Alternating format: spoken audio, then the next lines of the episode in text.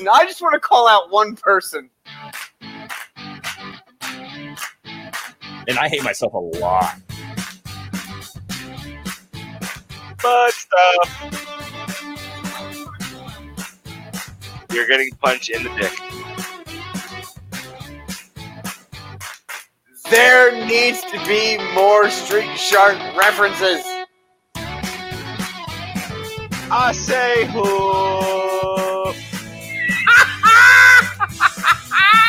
That's funny as hell. Welcome, welcome, ladies and gentlemen, to the Underqualified and Overcompensated podcast. I am your host with the least most, as always, shining bright in the light like a diamond. Rhodes. Uh, today, I'm not joined by First. Sadly, he is protecting the freedom of drunken and degenerate soldiers, uh, making sure they're all good to go. Enrico is running a little late, protecting the one and lone important person. But today we are graced with the man, the myth, the legend, OG podcaster, and libertarian vice presidential candidate, Spike Cohen. Spike, how you doing today? I'm doing great, Rhodes. How are you doing? I'm, I'm, I'm doing pretty good. You know, it's uh, it's hot as literal balls outside Uh because uh, I'm in Central Texas, so it is Ooh. So hot. it, I think it's like 105 outside right now. Yeah, it's like it's in the 90s here, but I live uh, a few blocks from the ocean, so we at least get that ocean breeze. But I can't imagine just being way inland with this with this heat right now. I, I, I oh, thoughts it, and thoughts and prayers to you. Oh, it's getting it's getting bad. We we have the uh, the respiratory illness like testing clinic for COVID nineteen, and uh, these guys are outside all day. God, and uh, it's yeah, it, it, gets hot, and they're just constantly yeah. outside swabbing people and screening. I walk past them as I walk into the hospital to go to work in the AC, and I'm like, oh, that sucks. yeah, that's terrible. You look out the window and you're like, oh man, that's that's terrible for them. Oh, yeah. As I drive by like in my car to go degrees. to lunch, I'm like, oh yeah, that's that's bad. like just that brief time that you're turning your car on and waiting for the AC to come, and you're like, oh man, I know exactly what they're going through now. This is terrible. Poor guys. I, I've I've worked so long in the outside as a line medic and I've been in those terrible situations, 100 degrees outside, living yeah. in a 17 ton iron box on wheels. So I've been there, done that. Now I get my glory days. Now it's your time to be comfortable. No, I agree. I agree. Now it's your time for comfort. Yeah. So how how are you doing, Spike? How is how is everything treating you? I know. Well, I don't know, but um, you always hear about how grueling campaigns are, and you're you're. I know from talking to Brian, your guys' uh, media manager, that you are constantly doing interviews and traveling around the country. So how how is everything going for you? It's going well. This is it's pretty much what I expected. Now it's it's different to expect something and to I guess visualize what something's going to be like and then to actually experience it. Those are even when you have a pretty good concept of what it's going to look like, which I, I, think I have so far. Mm-hmm. Actually, then doing it is a totally different thing. Um, but no, it's it's been good. I've had a fantastic time. I doing this run, however far it got me. I wanted to leverage this campaign to do what I've been doing with Muddy Waters Media and what I've been doing uh, for many years now, which is to reach people with the message of liberty, to spread the message of liberty outside of libertarian circles. Libertarians are great at talking to other libertarians about libertarianism, and there are some that are, are actually trying to reach out and and, and reach people uh, outside of our circles, so we can become an actual effective movement that is making changes on a on a you know on a on a on a national and even global scale. Um, mm-hmm. but I, uh, you know, so that's what I've been doing is is using this campaign as a, a, a way to spread that message of liberty with the idea that if we can change the cultural conversation away from you know ever growing government and and towards the idea of taking the power back so that we have more power and more control over our lives and are able to to live better and and prosper and thrive as a result uh, and and have a better quality of life as a result of that um, that will eventually lead or I say eventually, it will pretty quickly lead to people saying, well, if this is the conversation and if this is the better way, let's vote libertarian. Let's vote for people that actually want, you know, to give power back to the people and take it away from government instead of the opposite, which is just constantly giving more and more power and wealth and and and control to government and and seeing a, a constant erosion of our rights and liberties and property on a daily basis. Mm-hmm. So, with that, uh, to just jump right into it, um, Mhm. the, the libertarians about giving freedom back to the people and Yep. taking away from the government just a little bit, because uh, and what I find is that you have kind of a split sect uh, in the libertarian movement. One side is kind of like okay, a little bit less from the government, a little bit more for the people, and then kind of the other side, kind of like the far right of the libertarians, they're like no government, free for all, Mad Max reality. And so, do you kind of feel that we do need government? Like, it is a necessary kind of evil thing that you need to have, um, but you just want to have it to where it's not as controlling as what it is or what it's growing to be.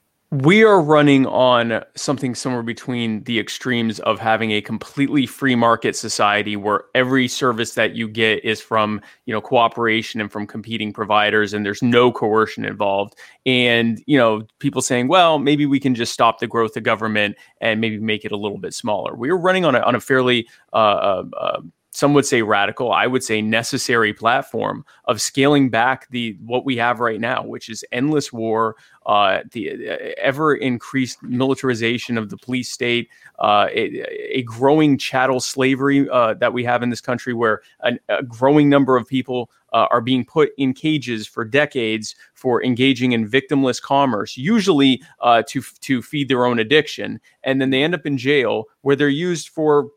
Let's call it what it is. It's chattel slavery. They're not allowed to leave and they're working for free or for pennies a day and they're being le- leveraged out and actually they're being contracted by multi-billion dollar uh, private prison or, or actually private labor contractors who are making so much money that they're actually traded on the stock market. I mean, Unicor and others are making tens of billions of dollars a year, lever uh, uh, contracting out prison labor, um, and to the point where most states now have an actual um, quota for a minimum number of you, the American people who live in their states, that have to be in prison at any given time. Which means that their entire system is built around creating laws to just put people in the prisons. It's not about public safety. It's about filling their quotas because they have contracts with uh, you know prison labor contractors uh, that they have to fulfill to make sure that there are enough people in cages and in chains doing free work. Uh, un- uh, undoing all of that, getting government out of healthcare so we can afford it again, um, getting uh, stopping where the crony businesses can run up their their the, the, the cost of their drugs a hundred or a thousand times for drugs like insulin and epinephrine, things that have been around for longer than most of us have been alive. Uh, but because they have those government patent protections, they're able to jack up the prices. Ending all of that, getting the government out of education. We've spent uh, something like two trillion dollars at the federal level on education, and the literacy rate has gone down during that time. We want to take the power out of the hands of the the, the, the pandering, craven politicians and the well-heeled, politically connected billionaire cronies who bought and paid for them to be in office, and the and the bureauc- bureaucrat class that has been built around these ridiculous systems, and give the power back to the American people. Um, so that's you know, call it radical, call it uh, you know, whatever you want to call it, but I call it common sense. I think it's a common sense thing to say government, the Republicans and Democrats have utterly failed us with their centrally planned, arbitrarily defined, and crony friendly uh, policies that have been at the expense of everyone else in the country. And it's time to take the power back and, and, and put the power and the wealth and the and the decision making ability back in the hands of the American people where it always belonged. I, I I, I like that. I, I like how you said that because I think that is very important. And a lot of people they just kind of they go through their day. They a lot of us live good lives. So as long as you're living a good life and you're not really experiencing too much of the infrequencies with legislation and politics, you don't really see the major upturn. And then you start What's happening, down this list Yep. and there's been several shows coming out like pointing that out. Um, the uh, Hasan Minhaj on Netflix, I really like his show because Mhm. he goes into things that you wouldn't even think of. In the same way with um, uh, last week tonight with uh, John, John Oliver. Yeah. John Yeah. Oliver. I love him because they, they find these points that no one's really thinking about. Uh, eviction rates, police states. Um, they went over the the prison policies, like you were saying. I did not know that they had that minimum amount. Yeah. It's it's wild. You in order That to meet insane. those I know a lot of people are getting imprisoned for minor things, and it's ridiculous. For you know, uh, I'm from Idaho, so marijuana is illegal, right. and I've had several friends through the years that have gotten arrested and put in jail for marijuana possession. And it's it's something and the in the rest of the country is like marijuana is okay. And then you have these fine states where a lot of people are getting arrested for dumb shit. Yep. Yep. Or even for stuff like so for example, no one thinks it should be legal to you know shoplift or steal someone's wallet or something like that. There should be a punishment for that. The problem is if you treat it as a jailable offense if you put people in jail not because they're a threat to others but because that's how we punish people what ends up happening is after they've been in a couple times well now they're going to spend many years there because they have uh, uh, you know frequent violations. Now it is true that they should not be robbing people and the way Mm. that you fix that is by addressing why they're robbing people and and and and, and get them into diversion programs and things to get them off of that so that they can then go and thrive and not rob anyone else. What happens is when you're constantly criminalizing people, not just for victimless crimes like, you know, using or selling drugs or sex work or something like that, but also for crimes that have a victim but are relatively minor and could be punished in a more um and addressed in a, in a in a way that actually restores both the victim and the perpetrator so that that doesn't happen again and that person the, the, the- both the victim and the perpetrator can go on to live better and, and lives and, and thrive. If instead you treat someone who's like a shoplifter and you put them in jail and then they get out and now they've got a criminal record so it's that much harder for them to be able to get a good job. It's that much harder for them to be able to you know be able to, to get ahead. And so they're probably living on some form of assistance. And they may end up going back to what they tried to do the first time because a it's the only thing that's really left for them to be able to do well because of all the burdens and barriers that are in place for all of us who try to get ahead. Uh, you know if you don't have tens of thousands of dollars and you want to start a business good luck because that's what you need to be able to do it just in compliance costs just to get the licensing and everything that you need to be able to do it even something like braiding hair or you know or or or mowing lawns or being an electrician or something like that just the cost of compliance is in the tens of thousands. So they're criminalizing uh, poor people trying to get ahead in life. Um, but now, if you got that criminal record, it's that much harder. And at this point, you've gotten used to jail. So you go, okay, well, I guess I'll rob someone else. And if that doesn't work, then I end up back in prison. And I'm used to that now anyway. And so they feed, it's designed to feed people into the system of just going to jail and becoming resigned to it. It is imprisoning people in their brains and then eventually physically as well for the rest of their lives. And it is to the direct benefit of billionaires who are making a fortune on their free prison labor. I find that to be theft. It's legal, but it is far worse theft to take from the labor of millions of people than it is to take someone's wallet. It- y- that should also be punished, but that is far less of a crime in my mind from a moral standpoint than stealing the labor of millions of people. Well, it, yeah, and that it they're just using that, and it's it's it's taking advantage of the system. And then you also have the, the their lobbyists that go and they try to make that more an act. And Mhm. like you brought up the, the pharmacy, the pharmaceuticals as well. They do the same thing. Yep. They they get these government contracts and then they drive up their price. And then you have companies that not only sell, you know, opioids like fentanyl, but they also sell Arcan Mhm. or, or Narcan. So they're selling the drug that people are getting hooked on, and then Mhm. also not the cure, but what treats it when they OD. It's, and tho- and those people are rewarded with billions of dollars but then some guy who's selling coke to s- support his own coke addiction ends up in prison for the rest of his life. Mhm. that's what we have in this country. Republicans and democrats have had exclusive control of every lever of power in government not just at the federal level but at the state and local level for over 160 years. This entire system was built by them. They create this political theater to make you think that, oh, well, this is the good side and that's the bad side, or this is the good side or that's the bad side. All I invite you to do, if you're a Republican, you're a Democrat, you think that Donald Trump is Hitler, you think that Joe Biden is a far left communist who hates America, whatever, take a step back and look at the history.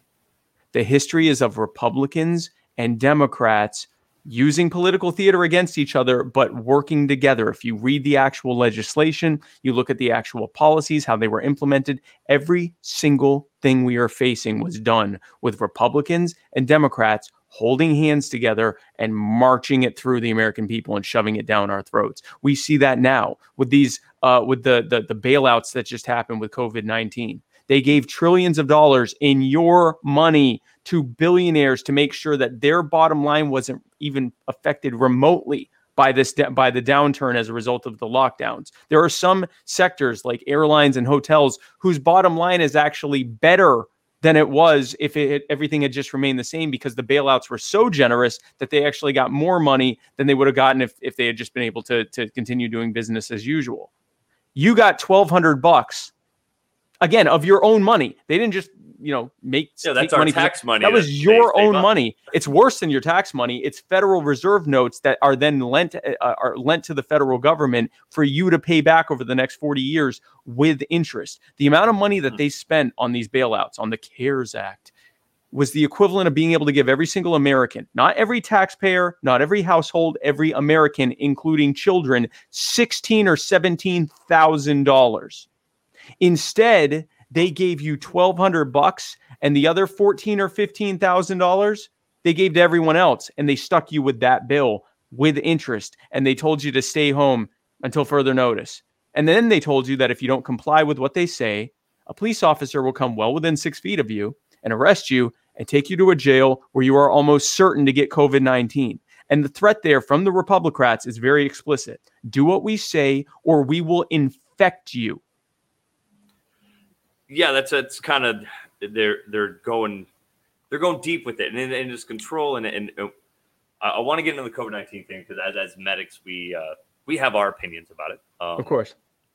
But, uh, ladies and gentlemen, pause for just a second because Oh, we good, have good, good. Here we go. Rico with us. Uh, Rico Spike, Spike Rico. Hey, Rico, Hello. how are you doing? Glad to have you on. Sorry, I'm late. I'm normally very punctual, but uh, I was waiting on someone to relieve me. That's fine. I uh, I've had that problem in the past too. as, as anyone who's been in the military, you understand that uh, you're waiting on people. you're waiting on people a lot, and if you're waiting to be relieved, you're just gonna be waiting. Yep. Yep. I hope when you get back, you smoke the shit out of that soldier. Nah, that didn't solve anything.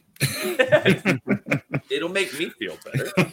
It's a catharsis, right? Like Yeah. it doesn't help; it just makes you feel better. Yeah, it makes the situation zero better, but it makes me feel just a, just a smidge better seeing a little bit it off. better briefly. Yeah, yeah, yeah. McCready said he'll have your counseling ready by Monday. Oh, what am I gonna do? So, um, Rigo, we were we we hit a lot in in the past few minutes. Spike just kind of gave us the full rundown of a lot of different things, and uh, I, I so far, Spike, I'm super impressed. You're just going off with these key points, Thank you. and you. you've shown more consistency with the information than I've seen from most presidential candidates um, as of recently and or in the past 15, 20 years. Well, thank you. That means a lot to me. That's, I mean, I mean, The that's your job. You're you're the vice president. That's what you should. well, I mean, technically, our, uh, the historically the job of politicians is to lie and pander and say whatever it takes to get into office. The beauty of what Joe and I are doing is that we are consistently applying libertarian principles and the libertarian ethos to what is happening on a daily basis. So we don't have to wait to come up with our, you know, finely tuned pandering talking points. We look at what's happening, we apply our, our policies to it, we apply our ideas to it consistently. And that way I don't have to worry about what Joe's saying. Joe doesn't have to worry about what I'm saying because we know we're saying the same thing. We're both principled libertarians and we both know that we have the same common sense solutions and, and ideas. And we're able to both articulate the direct benefits that people will have as a result of undoing the bad centrally planned policies, top down, one size fits alls crony friendly policies of the Republicrats and replacing them with common sense libertarian solutions, we know what the benefits will be. And it allows us to be consistent. It allows us to, to, to stay uh, stay true to our, our messaging because we're not having to finally craft what we have to say around, you know, how's this going to play in Peoria, which I'm saying that because I'm going to be in Peoria in two days. But uh, so I'm actually going to play in Peoria. But we're not doing, we're not focus group testing our stuff. We're just applying libertarianism. And we know that libertarianism works. We know that the idea of taking the power out of the hands of the most powerful people around us who have taken it from us so that they can centralize the power and, and divvy out wealth and power to their, their well heeled crony friends and putting it back in the hands of the American people so that we can apply the spontaneous and, and, and dynamic nature of human action in a, in a market and a people set free. We know that that works. And we simply has to have to say it. So it makes my job easy. And I can put my head down on, on the, the pillow at night, know that I didn't, you know, lie and pander to people. I, I agree. I mean, and, and that's the point. Just be honest and, and use common sense. I find Exactly. a lot of people say that common sense isn't so common, and I think it's people they they pull their own opinions, they pull their own views, and Right. people are so set in it. So with with the election, the libertarian, I kind of find it not not as a third option. I find it as the common sense kind of middle of the road option because libertarianism kind of pulls from both sides of, of the aisle, as per se. Um, and a majority of it is just because if it doesn't affect the other person, you're left and right, who gives a shit? And so with that, with with this campaign, you guys running, are you guys? I wouldn't say necessarily focused because you're just trying to do what you're trying to do and get your word out there. Um, but they talk about you know swing voters and people in the middle, pe- people who would vote one or the other. What would you kind of say for them about libertarianism? What's appealing to kind of those middle of the road? Because people who are hard left or hard right, they're not going to swing over to the middle. They're not, Not gonna come over immediately. to- The- the- yeah, it's going to take time. So I, I see this, uh, I guess, roughly the same as how you've said. I, I guess I just word it differently. So I think there there are th- three main groups of voters, and uh, taking out the left and the right and the Republican and Democrat and all that, the three main groups of voters. Uh, you have the people that are dead set for Republicans and Democrats. They they are just and and and they they've often just they've been doing it a long time. You're not going to change their mind unless there's been a massive sea change in the electorate. They're just not going to do it. Uh, they they think that Donald Trump is the best and Joe Biden's the worst because that's what the media that they that they consume tells them, or vice versa. They believe that Joe Biden's the best, Donald Trump's the worst. They believe what their media tells them, and and and they're going to largely stay that way. Then you've got your I call them your hold your nose voters. They and I guess you could call them swing voters as well. They could vote for Trump, they could vote for Biden. And typically, if you look at them, it's not that they aren't really sure whose policies they agree with. They're trying to determine which one they hate the least. And it's so it's it's, It's less the shiniest of two turd mentality. It's swing voters often aren't moderates. They're just trying to figure out which side's going to hurt them less. And it's it's it's a really like it's it's diminishing returns as policy. They are sitting there going, "Oh gosh, these people suck." What uh, I, I guess this one's not as bad as this one, and that's why they often make decisions at the last minute because it's usually like, what was the last terrible thing they heard, and who was it about? And they go, "All right, fine, I'll vote for the other one." Uh, but they are not happy but they aren't necessarily going to immediately vote third party because they're also trying to stop this side by voting for this side or, or stop this side by voting for this side and they're the constantly third group- told that your third party vote is going to be wasted. where and that's where that that's and and those people who are dead set one one or the other are the ones that say that. They and the and the the the, the politicians themselves and the corporate media that has a vested interest in keeping their favored bought and paid for politicians in office absolutely have to push forward that narrative. Then you've got a group of people that make up roughly 40% 40 to 50% on in any given election of the electorate. Eligible voters who don't vote they don't vote. They voted before, but they're not, they're they're not voting. And the reason they aren't voting, if you listen to what they have to say, anytime they've done any surveys or focus groups of these people, the reason they don't vote is they don't believe any politician. They they recognize that politicians lie, get into office, do whatever the hell they want. They don't see a difference between Republican and Democrat at all, or at least not enough for them to get up on a Tuesday and and and vote, uh, or even to mail in a vote. They just they don't see any real difference. They think the government's largely built around being out to get them at the at the benefit of very wealthy, powerful people. Pretty much everything I've said so far on this show. Uh, so these are people that naturally uh, are, even if they aren't libertarian in their political philosophy, they're libertarian in their mindset of understanding how the government is treating them and how the politicians are treating them. And so we are reaching them. We are reaching the hold your nose voters. Uh, within that group of hold your nose voters and people that don't vote are two entire generations, the younger millennials and, and Gen Z, who have been left completely behind by the system in a way that no other generation has. These are the first two generations in, in, in modern American history that are actually going to do financially worse than the generations before them. Every generation has done at least a little bit better than the one before them financially and socially, except for the millennials and except for Gen Z. And Gen Z, it's going to be brutal. They're going to I don't. I don't really- like that reality having the fact I'm in that.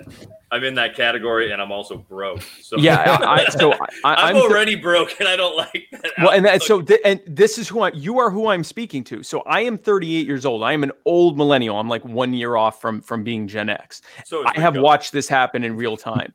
Uh, and, and it, it is it is happening. And, and the problem is when Gen Z, when when millenni- younger millennials talk to the older generations about their problems, the older generations will say stuff like, "Well, you know, maybe you shouldn't eat so much avocado." And and you know, I was thrifty when I was your age. I was thrifty. I worked my way through school, and within a few years of getting out, I was able to buy my own house. Well, yeah, because the wages were only 20 30% lower back then than they are now and the cost of living was a fraction. It was like 5 to 10% depending on how old they are what it is now. Yeah if a house costs 50 grand and student and, and the cost of tuition was 5 to 10 grand. Yeah we could all work our way through school and we could all buy a house within a few years. And, and the problem is there's such a disconnect there that the older generations don't recognize just how bad it's gotten.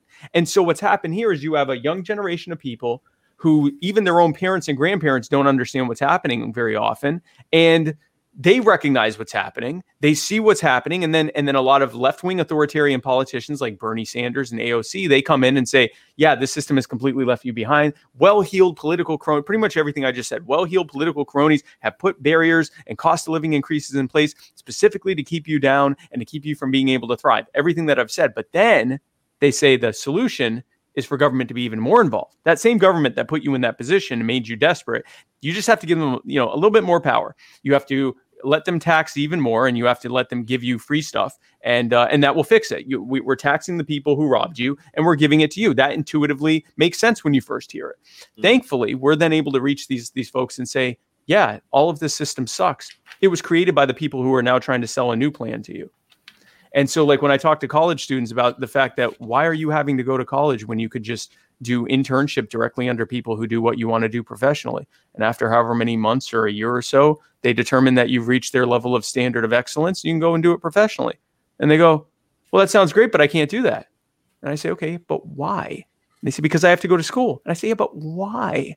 And they go, Oh, because, oh, it's because you have to go through what the government has made has required for you to go through to be able to do it. And it's not to benefit you or the public. It's not for public protection. It's to prop up universities. It's to prop up an entire system of patronage that's been built around higher education. It's to keep um, uh, uh, it's to keep the market share protected of the billionaires who don't want new people coming in and and threatening their, their market share. So it's it's built around actually trying to suppress uh, an entire class of people, entire generations of people, and keep them from coming up and threatening the the market share of well-heeled and entrenched billionaires. Uh, and I got news for you: the policies of the same government who imposed that on you are not going to make it better the politicians who signed off on those legislation and are now going, "Oh, uh, this is terrible. I'm totally going to fix this if you vote for me one more time." They're not going to do it. The Republicrats are not going to save you from what the Republicrats do to you every single day. You have to vote outside of that, and the only viable option is the Libertarian Party. We are the only ones who have the ability to actually come in and dismantle these systems and put the power back in your hands so that you can thrive and prosper in ways that the Republicrats will never allow you. They actually have a vested interest in you not thriving and not coming ahead and being reliant on them and being anxious and desperate so they can sell you on more and more bad ideas. I, I feel you. I mean, R- Rico, what do you think? Well, I question, I guess. Well, I'll start with my with my stance. Like, obviously, American military, we always do great when we have a Republican in office. That's just just, what- just the way it is generally. But I find myself leaning libertarian this time around. I'm seeing more and more people around me also leaning libertarian. So I guess it's kind of a softball. military movement of, of libertarians that I've, Yeah, I've seen with the last election. A lot of them were kind of more Republican and Democrat, but then in the past six months, I've seen it. Yeah, and I know huge. you've probably seen it. A lot of my battle buddies have all been like libertarians, like throwing it out there, and I see as to why. So So are you finding that there's there's more people or this this groundswell that we're experiencing on our end? Are you are you seeing more people actually engage with the Libertarian Party that like not asking for exact figures? We're just Yeah, yeah. How, how's how's it going as far as the the growth? Because obviously mainstream media won't cover it. They only talk about two candidates. and that's exactly that exactly Rico. They're not going to cover it until it's such a groundswell that they simply can't ignore it, and then they'll cover it as this came out of nowhere. No, it's been happening, and, and then they'll try to like break it down and vilify it. What is this uh, absurd movement that's come out of nowhere? Where, where who's behind it? No, this has been building for months and years now. And yes, to answer your question, we're seeing that across the board. Active duty, uh, combat veterans. Um, we're seeing it from uh, uh, from uh, uh, gun rights pro- uh, supporters who recognize that the Republican Party has utterly failed them on gun rights. small government advocates, people that you know recognize that the Republican Party grows the government faster in the last three years than the Democrats could have ever hoped to. Donald Trump has spent and run up more debt in one term than Obama did in two terms. Even though Obama held the previous record, he nearly doubled the national debt, and now Donald Trump is actually pay, on pace to outspend and out in debt him in four years. Um, and so, you know, they recognize you gotta that. try that, hard. You have to try. you got to go in. Yeah. If you're, Yeah. if you're in for a penny, in for uh, $11 big, trillion dollars. Yeah. Um, so, yeah. So, I mean, they recognize that they're never going to get their constitutionally limited government from the Republican Party. We're seeing it on the left. We're seeing it from Black Lives Matter protesters. We're seeing it from people who have been fighting for civil liberties and and and and that really isn't just left. That's across the board. But people that are fighting to end police brutality, to end the militarization of the police state. We're seeing it across the board. People who have been sold a bad bill of goods from Republicans and Democrats who speak to their base and tell them what they want to hear, and then go into office and completely screw them over and give them only the worst parts of what either side. The, the Republicans say if you vote Democrat, they're going to do these terrible things to you, and the Democrats say if you vote Republican, they're going to do these terrible things to you. And then a, a mixture of Republicans and Democrats get elected and only do the terrible things. Right. None of the stuff that they promised almost never happens. So, you know, so we're, uh, uh, uh, immigration advocacy groups, um, people that uh, are, are recognizing that the government completely failed uh, when it came to COVID. And I shouldn't even say they failed. It was illegal for two months to test for COVID 19 while it was already here. And hmm. we can get into that later. I mean, that's why it's so bad here. Is the federal government actually told medical professionals it is illegal for you to test? We are making our own our own tests.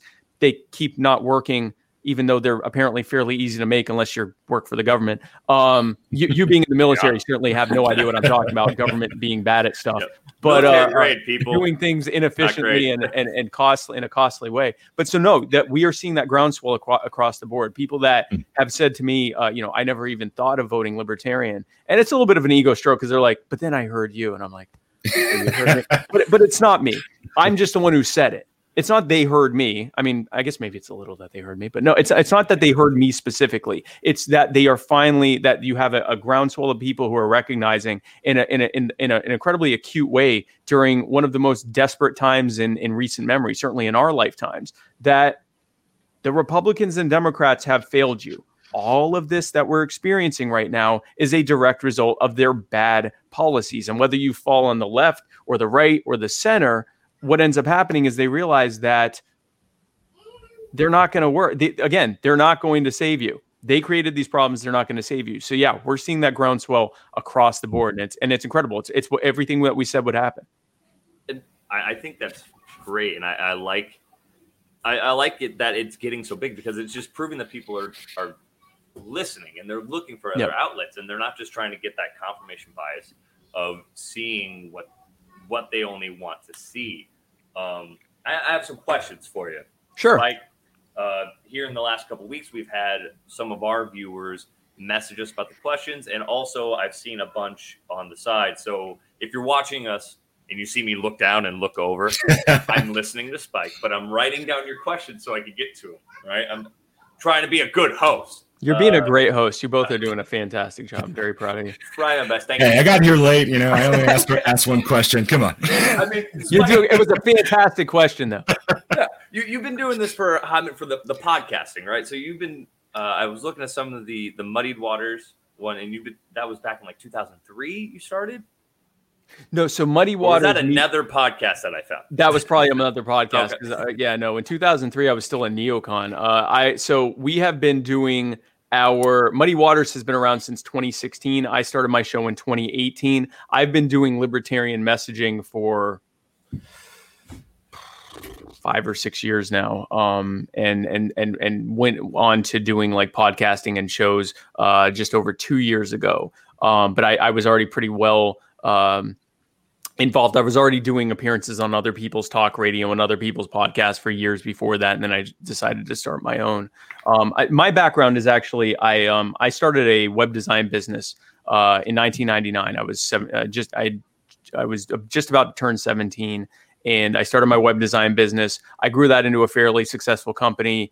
Uh, and uh, I retired from that three years ago so I could focus full time on doing libertarian messaging. That led to doing the show and uh, and and now to to you know running for VP. That's that's awesome. I mean, starting back in '99 with web design, when when web design was new, that was a a new concept. I mean, relatively new. Yeah, it was. It, it had been around a f- four or five years in earnest, but mostly for large businesses. So it, websites, companies that had websites were like Adidas and Sony and Microsoft, and you didn't hear like your you know your, you know a restaurant up the road had a website or uh, you know uh, something like that yeah, unless you were in a big city like and so what i was offering which was websites for small businesses almost no one was offering that in our area. And so I saw a, a, an opportunity to really disrupt the market and to do something that uh, allowed me to not have to go to college, which was a big preoccupation of mine, uh, and to not have to work for someone else. I basically just I had my laptop, I had my software. I uh, I learned how to use it. When I say software, I was using a text editor initially to make the websites. Mm-hmm. but uh, so you know my software.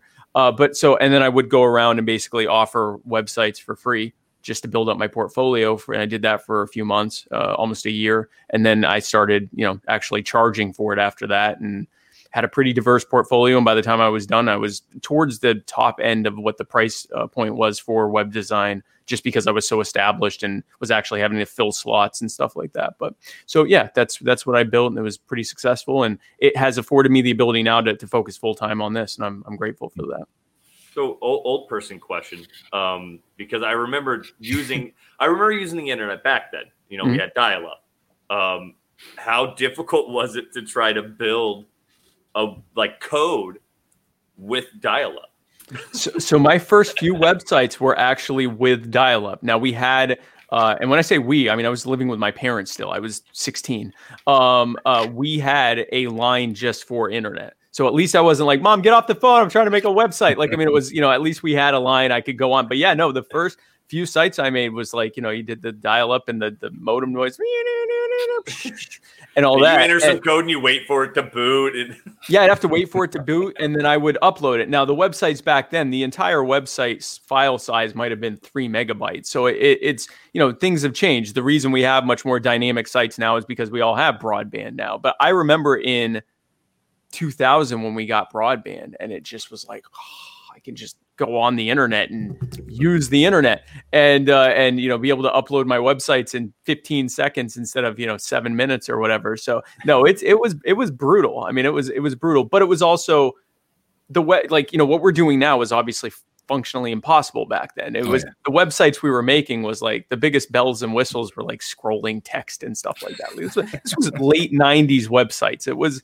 it was the kind of stuff that like I actually like a few years later, some of my original people that I made websites for, I was like, listen, I'm going to make you a free new website just because I can't show this to people. Like it's it's you know like you know 06, 07. I'm like if someone looks and sees that I made a website, and they're going to be like why does this look like the Space Jam website? Like, you know, it's like, you know, things have changed so much. things have changed. So, what is with the scrolling glitter text? Yeah, what's with the scroll? Yeah, why is there a tie dye background and like, a, what's the frog gif about? Like, you know, so I, I was, I was, you know, un, kind of redoing stuff to make it more professional. By the time I was done, I was doing mobile responsive design and I- including embeddable media and and and you know, social media and live streaming and everything else. So, I mean, you know ultimately we I progressed with the with the market, but no, those first websites were rough, man. I could only imagine just because I get frustrated just doing the podcast stuff, right? Uh, you, you have it's a podcast. So easy, man. There's it, it is so easy. There's a lot that goes into it, and you're learning different programs and stuff like that. And mm-hmm. I'm I'm just enough tech savvy, like through just high school and stuff, that I right. can function as a person. But I even get some points, and then Rico, who is much older than me. He's he's your age. He'll be teaching me stuff because he actively is researching. He's upgrading his computer. He's trying to build websites and shit. And I'm Look, just I like, get involved in something and I go all the way in. So He if I can- That's me. Yeah, you're like me. Yeah, I, I, I I like, go I'm gonna learn how to thing build a and- supercomputer today. yeah. Well, and that, but that's the thing. So that's how I've always done it. I'm like, I'm going to start this business, and I ended up becoming like one of the most successful web designers in the region. Um, I was like, I think I'm going to tell people about libertarianism, and like a few years later, now I'm the VP nominee. Like it, it- it's like I just sort of like kind of go full hog into stuff. I'm like, I, I, uh, and I mean, people are already talking about if I want to run in 2024, and I'm like. I wanted to just talk about liberty, but I mean, here I am. So I mean, you know, it, it's it's it's funny how it's happening, but um, but yeah. So I mean you have a I- voice and you have sense and you have a, a passion. Like people can see the passion, and I think that's what drives them away from a lot of politics. Is they see yes, they see a passion for a different thing in that person's eyes. they see the, way you talk about the yeah they see the pandering. The way that you talk about it uh, like i can see that you actually care because you're knowledgeable about the facts. You're not writing on emotion. And these people who don't know the facts they're just trying to get power or you know praise. They power on emotion and they also, you know, it was funny because you at the beginning of the of the show, you said, you know, is there anything you don't want to talk about? And I'm like, if I ever reach a point where I'm saying, uh, let's not talk about this because I don't know a lot about it, I don't want to run anymore. It doesn't mean that I wouldn't still be successful in running because that's kind of standard issue for Republicans and Democrats and, and politicians in general that they like, uh, I'm going to avoid this and I'm not going to talk about this. And we have an embargo on talking about this because, and really what they're saying is either I don't know about this subject and I don't know how I'm supposed to lie to you about it. Or they're saying, we don't think this subject polls very well, and so I'm not going to talk about it. Even if you care about it, it's the only thing that you even care about, or it's why you're uh, running for. It's why you're you're thinking of voting for me or for someone else. I don't care enough about it, and and you know our our focus group showed the voters don't care, and that leads to really bad policy. Because if my policy is built around how what can I pander the best to, that's really bad because especially if I'm in a, in a situation where I'm having legislation handed to me by the very people who have helped craft through their corporate media craft the narrative. And they go well we've crafted this narrative sufficiently where we think they'll now agree to this takeover this additional takeover of their lives and this additional theft of their power and property to make us wealthier and more powerful. And i go well if it polls well then i guess i'll do it. Where as opposed to what jo and i are doing is saying no this entire thing needs to be scrapped. We need to to dismantle the systems that they put in place because they're not working. Actually, they are working. They're working as intended. They are not helping the people. What they are doing is taking from the people and they're basically redistributing their wealth, what little wealth they still have, to this relative handful of people who own like the majority of the wealth anyway to begin with. And not because they've provided value to the market, not because they become wealthy the, the old fashioned way, but because they basically used government as a means to rob us, Mhm. legally rob us, but rob us. And that needs to end. it, it's using the power improperly so uh Yes. into the questions uh, Sure. we'll kind of i want to start going down the, t- the tick of um, your guys' platform Okay. Um, and I have it pulled up here. I have some questions from our viewers. Uh, Mhm. First off is from Carrie, a good friend of ours. Mm-hmm. She asked, um, will, will you try to grant clemency to Edward Snowden? Yes. Uh, Edward Snowden, reality winner, uh, Julius, Julian Assange, uh, uh, uh, Ross Ulbricht, who's not a whistleblower, but he's he was railroaded all the same. Uh, we have a whole list of people that will be like Leonard Peltier, uh, who is a, a, a indigenous rights activist who was framed for murdering police when it's obvious that he didn't do it. Um, in fact, they didn't even have real evidence that he did it; they just kind of framed him up. Um, there's a there's a whole host of people that we will that we will give full we will give not just clemency but actually full pardons to. So people that actually were doing the right thing and got stonewalled for it, not people like you know Roger Stone or Exact. Yes, Roger Stone, or there were some. Uh, I forget their names now, but uh, some. Uh, uh, uh, I think they were Navy SEALs who committed murder. They they committed Oh. atrocities, Yeah. and they were pardoned for that. And they didn't say they didn't commit murder. They just he just pardoned them. And and this is the Republican version, the the, the new right populist version of supporting the troops. They're not supporting you. They're supporting war hmm. at your direct detriment because we're not the ones going to war. When I was a neocon, I was a chicken hawk. There wasn't a shot in hell that I was signing up to do any of the stuff that I was advocating for y'all to do. I was like, yeah, we need to bomb Iran. Now go bomb Iran. Like, I mean, it, it, was not anything I was planning on doing. It was something I thought someone else should do. So, this new idea of supporting the troops, the way you support the troops, the way you support our combat veterans is stop making more combat veterans. We know that we are not being made more safe. We know that we are sending people to either come home in in, in flag draped coffins or come back with PTSD or or uh, you know chronic injuries, uh, traumatic brain injuries, or even just the trauma of what they've been through over there. And we know that we're not safer as a result of, of it. What has happened? This has only benefited military contractors, their craven politicians, foreign dictatorships that are being propped up in order to keep our, our global hegemony overseas, and uh, and and oil contractors and other various military uh, uh or government friendly contractors. That's who's benefited.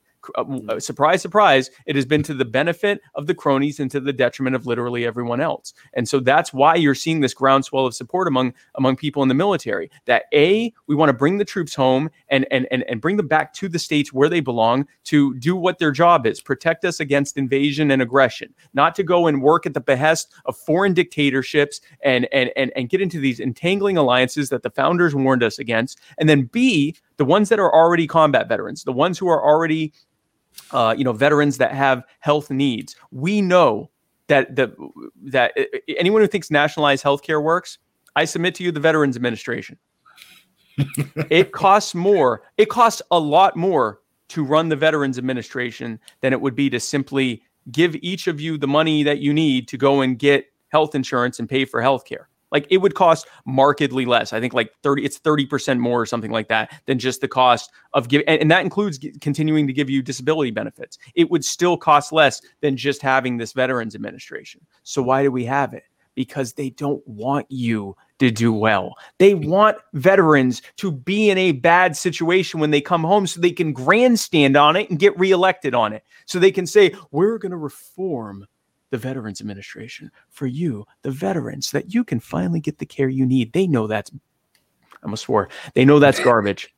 They know that that's a lie, and they say it anyway. They want you to be desperate desperate they look at things like the high rates of addiction and homelessness and suicide among combat veterans and, and veterans in general they're fine with that they want that to grandstand on so they can keep getting reelected as supporting our veterans Supporting our veterans would mean fixing that problem. And you fix that problem by dismantling that ridiculous system and putting the money and the power back in the hands of the veterans where it should have been all along. Because if you did a thing that you you did it on the promise that you would be taken care of, so let's take care of them. And then let's un, un, make it so that we're not creating ever new generations of people that are having to do these this fighting at the behest of contractors and dictators and at our direct expense, causing blowback where people who come to resent and hate us join terror groups groups for no other reason to fight back against these invasions and bombings and destabilization. End all of this garbage. We fought in Vietnam for how, for uh, how many years? I don't even remember now. Tens of thousands of troops lost. We now have great relations with Vietnam. Why? Because we trade with them. so why would we not apply that everywhere else?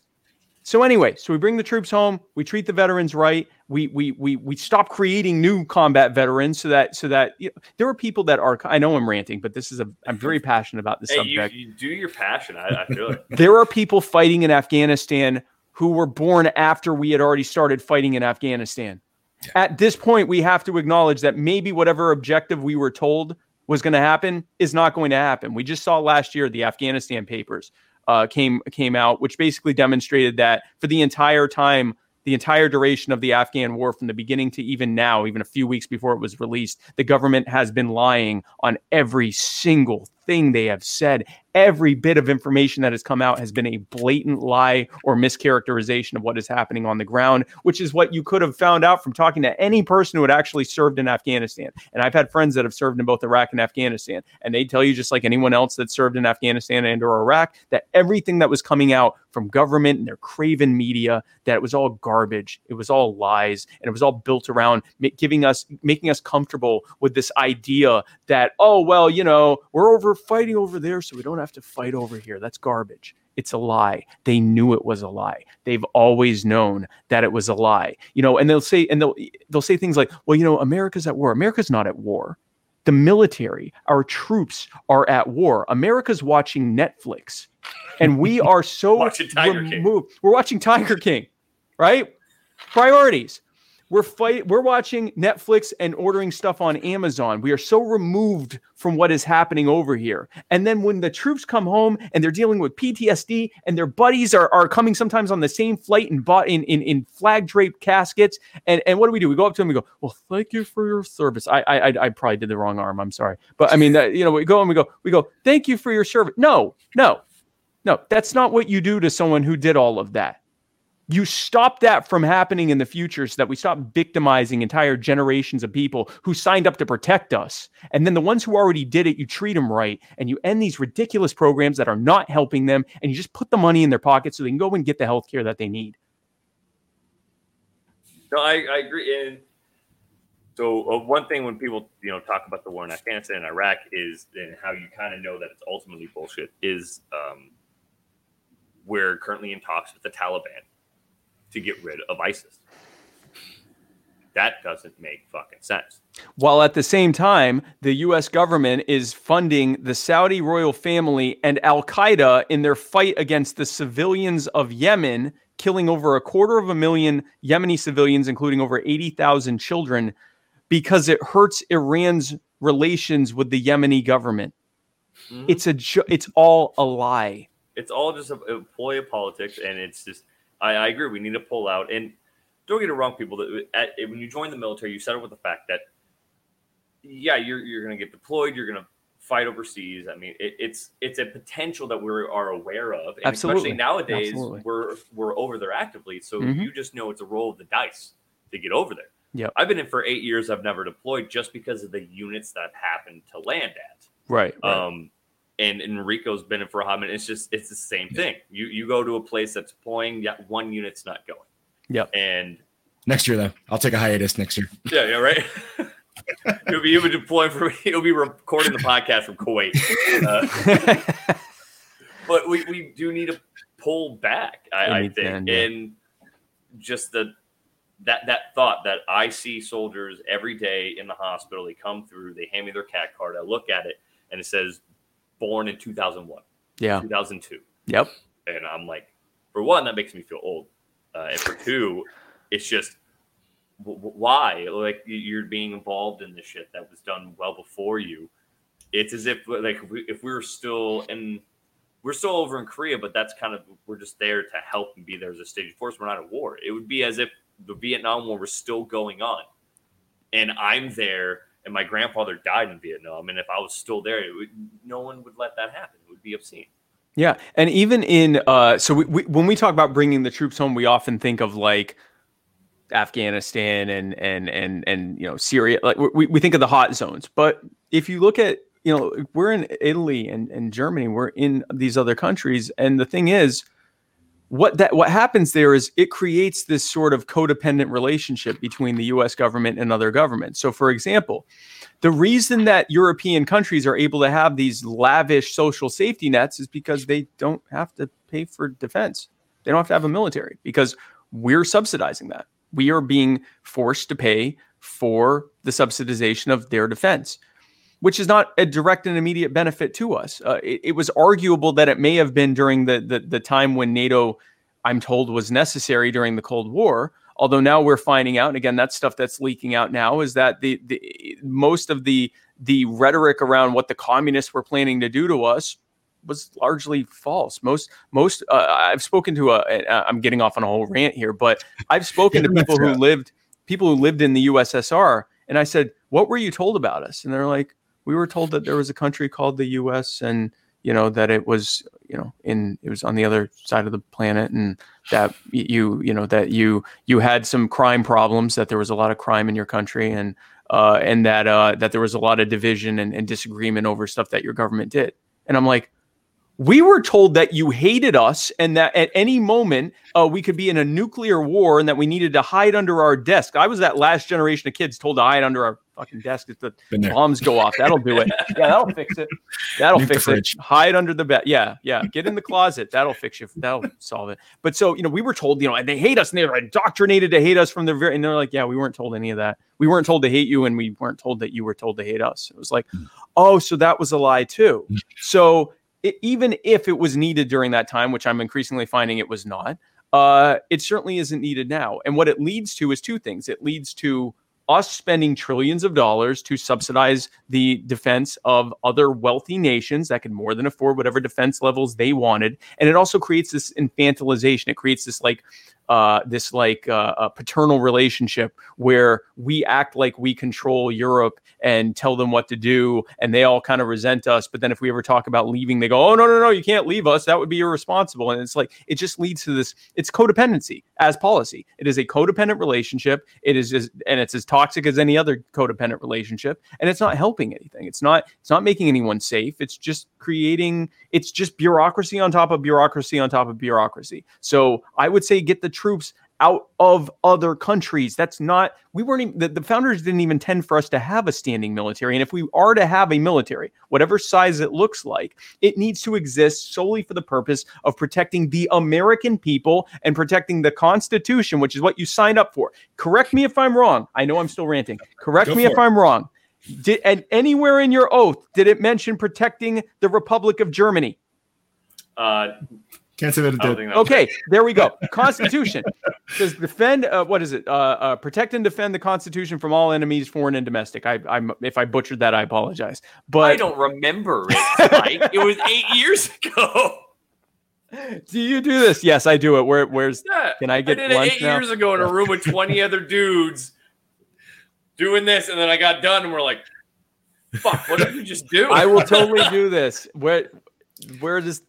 Is this part of the GI Bill? Do I sign a GI Bill? How does that Yeah. work? No, they no, shuttled so- me on a bus and they shipped my ass to Fort uh, over in Fort Jackson. That, that's Yeah. how that day went. Okay, well, see. Okay, so then I, I believe that that's what you signed up for. Uh, to yeah, not to repeat. So you want us to do basically what every other country does. whatever? Thank you.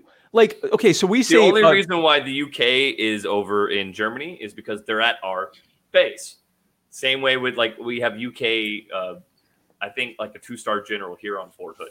They're a Yeah, even- liaison even here with our. We have a some, we have a unit from the Bundeswehr, but they're just a unit, not they don't have a, a base here. Yeah, and Oh, it's don't- because we have this intercultural thing, and I right, mean, right, right. uh, they're it's mostly the UK more than anything that I see that co uh, station with us. Uh, I Yeah. saw it in Germany, I saw it in, in Korea, and over in Poland, but they're about the only ones.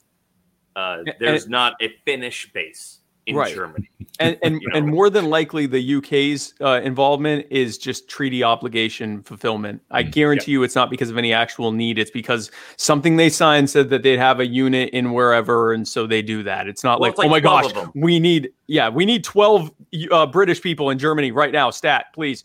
You know, we need you here. It's it's all going to fall apart. Like that's not how it works. And so the, the what what what Jo Jorgensen calls for is bringing the troops home and making America into one giant Switzerland, armed and neutral. We are at our best when we have relationships and friendships and trade with all and entangling alliances with none. If someone is threatening is an active and clear and present threat to attack us, I'm not saying we wait until the bombs are dropping here before we do something. I'm saying that the idea that we need to occupy dozens of countries around the world on the possible threat that someone might do something at some point. In fact, here, here's someone who's signing up to do something because we're here. That's proof that we need to be here. This is it, it- it's a very brutal realization happened that pulled me out of being a neocon when I believe that the reason we were attacked on 9 11 was because they hated us for our freedom and they wanted to spread radical Islam around the world. And therefore, we need to use whatever level of violence. Again, we, you, y'all, not me,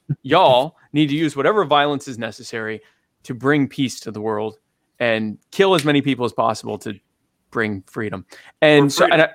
Yeah, for freedom, kill for freedom, bomb for peace. And I and I, I believed it. I believed what they told me. And this annoying prick Ron Paul kept saying, "Uh, no, this is blowback," and I go, "Screw you! You hate America, you Muslim lover, whatever I said about him." Okay. Every year he would make predictions, and they all came true. And I started thinking, "Uh oh, maybe I should listen to what this guy has to say." And uh, Matt Kibbe was one. There, there were there were many people who were saying this. They were in the conservative sphere, saying, "Hey guys, if you want small, limited government, maybe running a worldwide imperialist empire is not the way to do it." And and so I and and it it hurt my my national pride or whatever. But over time, I had to start listening, and I thought, you know, uh, Ron Paul had a video. There's a video of Ron Paul's speech where he says, "Imagine if China were bombing our country every day." And sending troops in whenever they felt like it, and installing puppet regimes for our government. And your children grew up to fear sunny days because that's the the days that the the drones and the bombers can do more targeting and so they know those are the days that they're most likely to die. Imagine if you were in that mindset for years. And now imagine a group of, of religious zealots show up and go, you know, uh, God wants us to fight back, and we're going to fight back against these infidels and, and, and kill them, and we're going to take the fight to them. I am shocked that there isn't more support for ISIS and Al Qaeda in those countries. It just to go, it just goes to show how much the folks over there just want this to end please just stop this. And I'm not saying that every person over there is a good actor. Hamas is not a good actor. Uh, ISIS is not a good actor. Al Qaeda is not a good actor, which is why our intelligence services should stop funding and arming them. Uh, but what I am saying is that there are no good actors in power there. We need to bring the troops home and allow the healing to begin. We will have better relations over there when the bombings stop and when we have trade and when people on both sides have more and more reasons not to go to war. We're not going to go to war with Canada, even when we get pissed off at them, because we have way too many. First of all, I have a home in Toronto, so we better damn well not go to war with Canada. uh, but you know, we we we we have too many you know relations and and we have too many uh, you know, uh, uh, uh, trade and, and, and other things that it would make no sense to do that. If you create those trade relationships and those diplomatic and, and, and individual personal relationships, we're not going to go to war. That's not how humanity works. I've ranted for a very long time about this, but no, you're good. I mean, that's it's the basis of it all. Um, yeah. I know you have questions. That's why I'm. I'm. I have some. Uh, I'll let Rico ask one if you got one. Yeah, Rico. You've got, you've got, the whole thing of questions there. I'll just you just go, go through the list you have. I know. Sometimes uh, what happens is I don't like dead space, and so I jump in, and Rico's like very quiet during the whole time, just because. Just yeah, can we give Rico up... some questions? Someone ha- give Rico some questions. To ask so someone ask some questions in the, in the comments. Um, let's let's look in the chat. Um, while he's trying to find those, so we, we we've gone over like China and North Korea. So you actually hit a lot of my questions, just kind of going. Through. that's that's what I end up yeah. doing. Is I like premonition. Um, clear blanket one, marijuana legalization. Yes. We're ending the war on drugs and freeing all of its victims from prison, period. So, war on drugs. So, with that, I, I see that. Do you mean all drugs? Yes. So, cocaine, heroin, everything. So, so everything. here, here's whatever drug we're talking about. And first of all, let me just me personally, I've been sober for 14 years, uh, and I have no intention of doing any drugs. Uh, I don't think getting intoxicated is a good reason, a, a good idea in general. Uh, I also don't think that putting people in cages for it uh, actually helps them. Especially, you know, when we think of drug dealing, we think of like The Wire, and we think of like you know these kingpins and cartels. The vast majority of people that are in jail for selling drugs are drug addicts who were supporting their habit. And we saw what happened with prohibition with alcohol. The, the reason they had legitimate concerns about alcohol, people who drank too much alcohol, they were more likely to, to you know, be spousal abusers and, and family abusers. People who, and I say drink alcohol like they're drunks, not just they drink alcohol occasionally. People that are drunks like are more likely to have alcoholics. Yeah, yeah, alcoholics and, and, and people that had drunkenness problems. Uh, you know, th- these were people that you know were were you know more likely to, and it's still true to to this day, more likely to have problems with you know keeping a job, more pro- likely to be homeless, more likely to have you know all sorts of issues. And you know back then they had all the morality stuff. They were more likely to to swear and whatever. But so here, but but so they did prohibition. Addiction rates went up. the price of alcohol went up. Everyone was still drinking alcohol. And now criminal elements like Al Capone, like the mafia, like Joe Kennedy. Joe Kennedy made so much money selling alcohol illegally that he built the Kennedy dynasty that still exists to this day on the strength of it. Like this is you know, they, they- see it they- as a good thing. They uh, uh, like a lot of people that know that history. They see the prohibition as this overreach of government, and the people who fought against the prohibition as like almost local heroes. Exactly, which they were. We still idolize the moonshiners and the rum runners, and mm. understandably so. That's what we have today. It's literally the exact same thing, except instead of alcohol, it's it's marijuana, it's cannabis, it's it's it's cocaine, it's meth. And I'm not saying you should smoke meth. I'm saying that when you take someone who has an addiction to meth and you throw them in jail, they're still doing meth in prison. They're now being used for slave labor for however many years they're in prison. They come out, they have a felony record, they're still on meth. They are still taking meth. They were able to get meth in there. They're still taking meth now that they're out. Their life has been ruined by the criminal record. They are not getting the help they need because they're criminalized and they can't actually get help for what they need because it's actually illegal. Did you know if you had a friend who was overdosing and you brought them home and like helped them get clean and you don't have the tens of thousands of dollars of licensing that you require to do that, you've actually just committed many uh, state and federal crimes? Because it's illegal. It's also illegal to That, give. that actually sandwich- does not surprise me at all. Yeah. Yeah, it doesn't surprise me. I didn't know that, but it doesn't surprise me. well, it, and it's it's illegal to give sandwiches to homeless people out, out in the park too in most places. So I mean, you know, it's illegal to help people in general, uh, unless you spend tens of thousands of dollars to get permission from government. Well, But- by doing that, you're you're bypassing government subsidies. You're You're bypassing government subsidies, and you're not letting them skim from the top of what you're doing privately. Mhm. So anyway, all that to say, the war on drugs doesn't say drugs are good. Everyone should do drugs. Ending the war on drugs says we're going to treat addiction as a health problem, which is what addiction is. Most addiction comes from mental uh, trauma, uh, chronic pain, or some combination of those two things. If you address those things, and I'm not calling for new government programs, I'm saying just simply allowing people who want to help people to help them instead of throwing them in jail, which costs a fortune to the taxpayer and and and creates uh, billions of dollars in revenue for billionaires who who contract their prison labor. Ending that system, which ending the, the war on drugs also ends the militarization of the police state. We have military surplus programs where they're not just giving the military surplus equipment to police, they're giving them the training for it too. So police officers who are in our streets and our communities every single day are increasingly getting training on how to use military equipment that was designed for military purposes from military training contractors, the same people that show up and train you how to use the weapon systems and whatever else that y'all are using. They then show up and teach the cops how to do it and then basically unleash them on our communities, having just had their heads filled with how to use breaching equipment and mine resistant personnel carriers and tanks and everything else. That- That's what And- you have you know SWAT teams for. And I never understood the militarization of the police until like with the riots. Yeah. I saw them driving around a fucking Stryker. Why does my local police department need a Stryker? Well, it's and that, that's it's that eight wheeled big 17 ton vehicle. I, I use that on a daily basis in Germany as a military vehicle. right. My my county sheriff does not need a fucking Stryker. Strykers were designed for correct me if I'm wrong for urban warfare in Iraq. Correct? That that's Yes. it was because the tanks weren't doing the job well because tanks are designed for like, you know, like warfare with other tanks. And so they're using Abrams tanks which are loud, you can hear them coming from blocks away and uh, and so they weren't effective and they were slow and they weren't designed for that. So they came up with the Stryker which is mine resistant. It's designed to actually do urban warfare. And so now they have them in our communities do urban warfare. this I is a problem.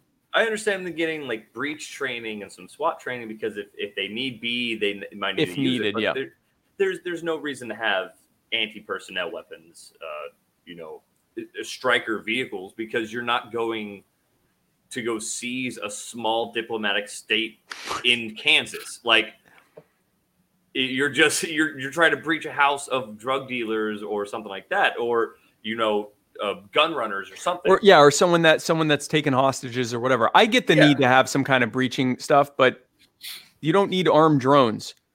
The Los A- the Los Angeles school district didn't need the 23 grenade launchers that they got.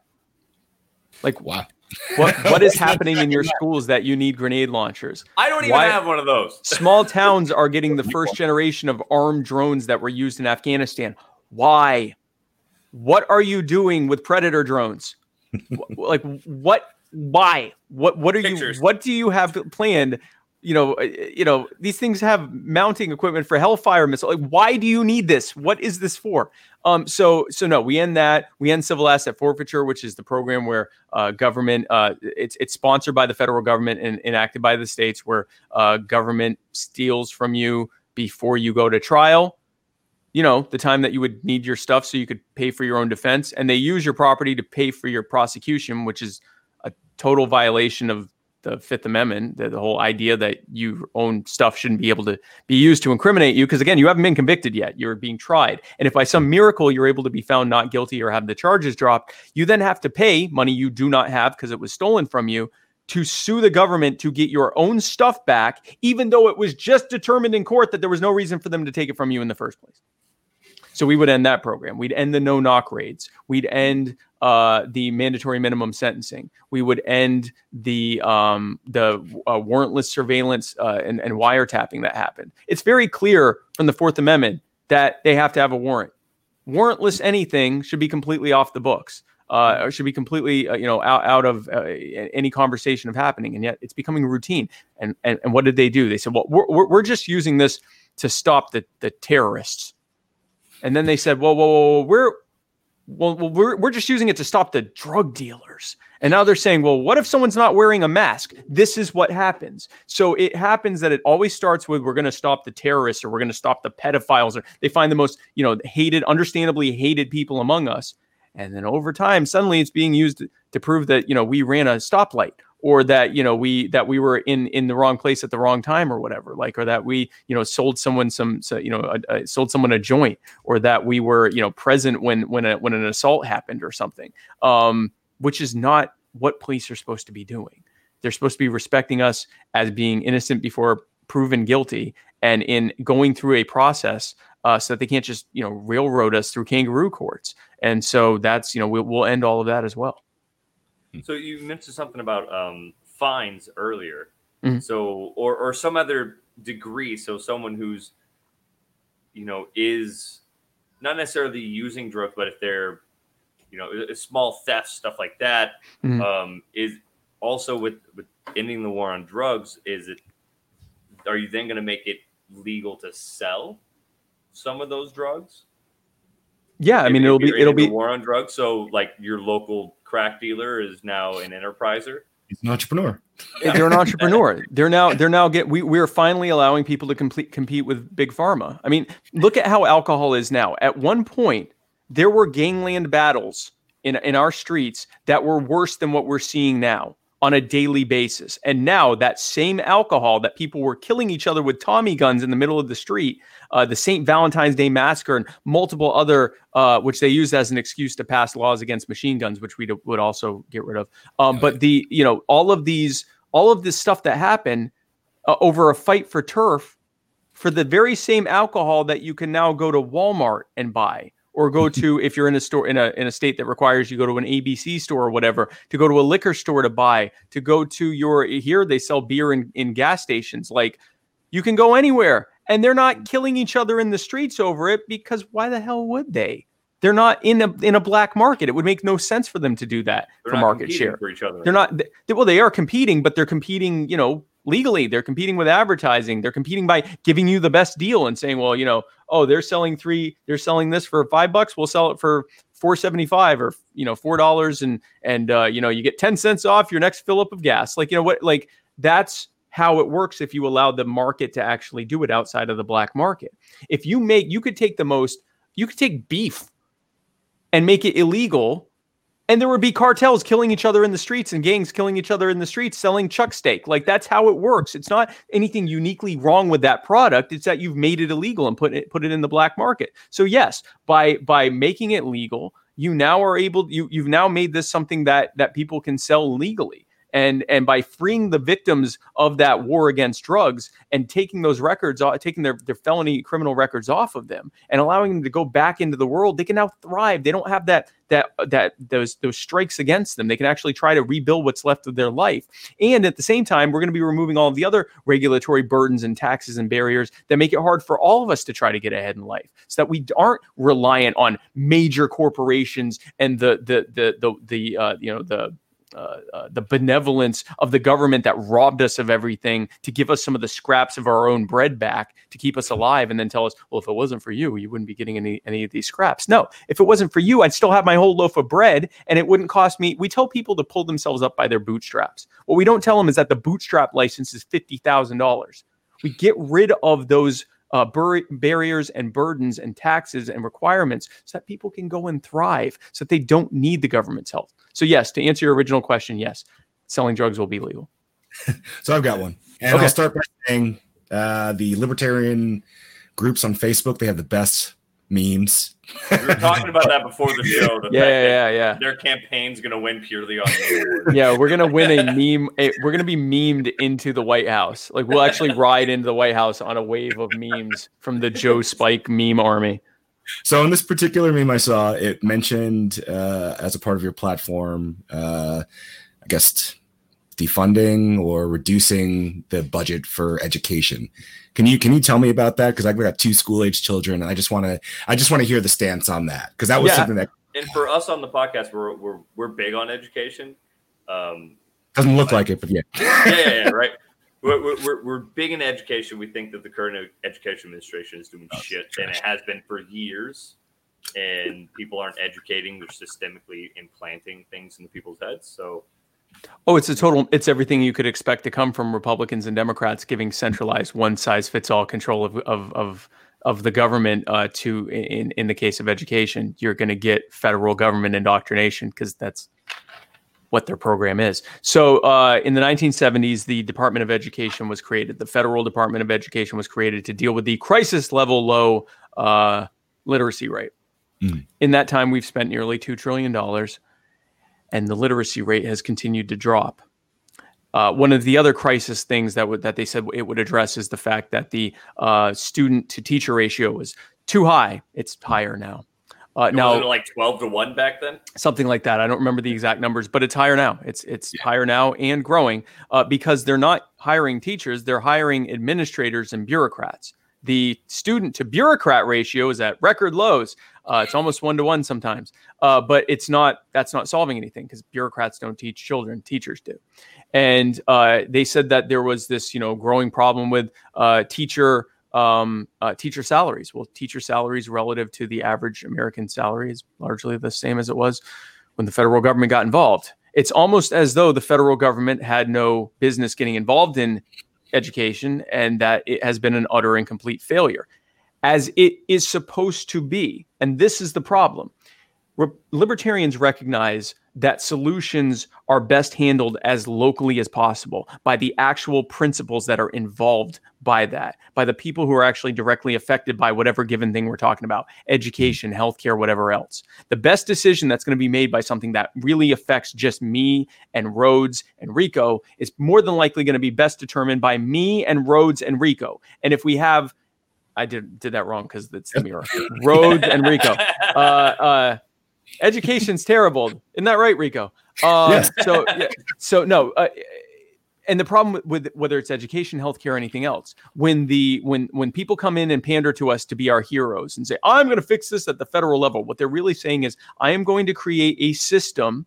That creates a one size fits all approach for 330 million people living across a massive land mass and an island thousands of miles away and another landmass that's closer to Russia Russia than to us and it's going to work for all of them equally and it's going to cost billions of dollars and most of the legislation is going to be written by well-heeled billionaire cronies uh, who have a vested interest in making money off of what we're doing and they're going to put their bureaucrats in place who will be in this revolving door between being in these companies and being in the administration uh, in the, the the agency that we've created, and uh, they're going to have nearly uh, unlimited regulatory authority. So your legislators that you elect are going to have little to no oversight and being able to change anything because they've already abdicated their power and responsibility.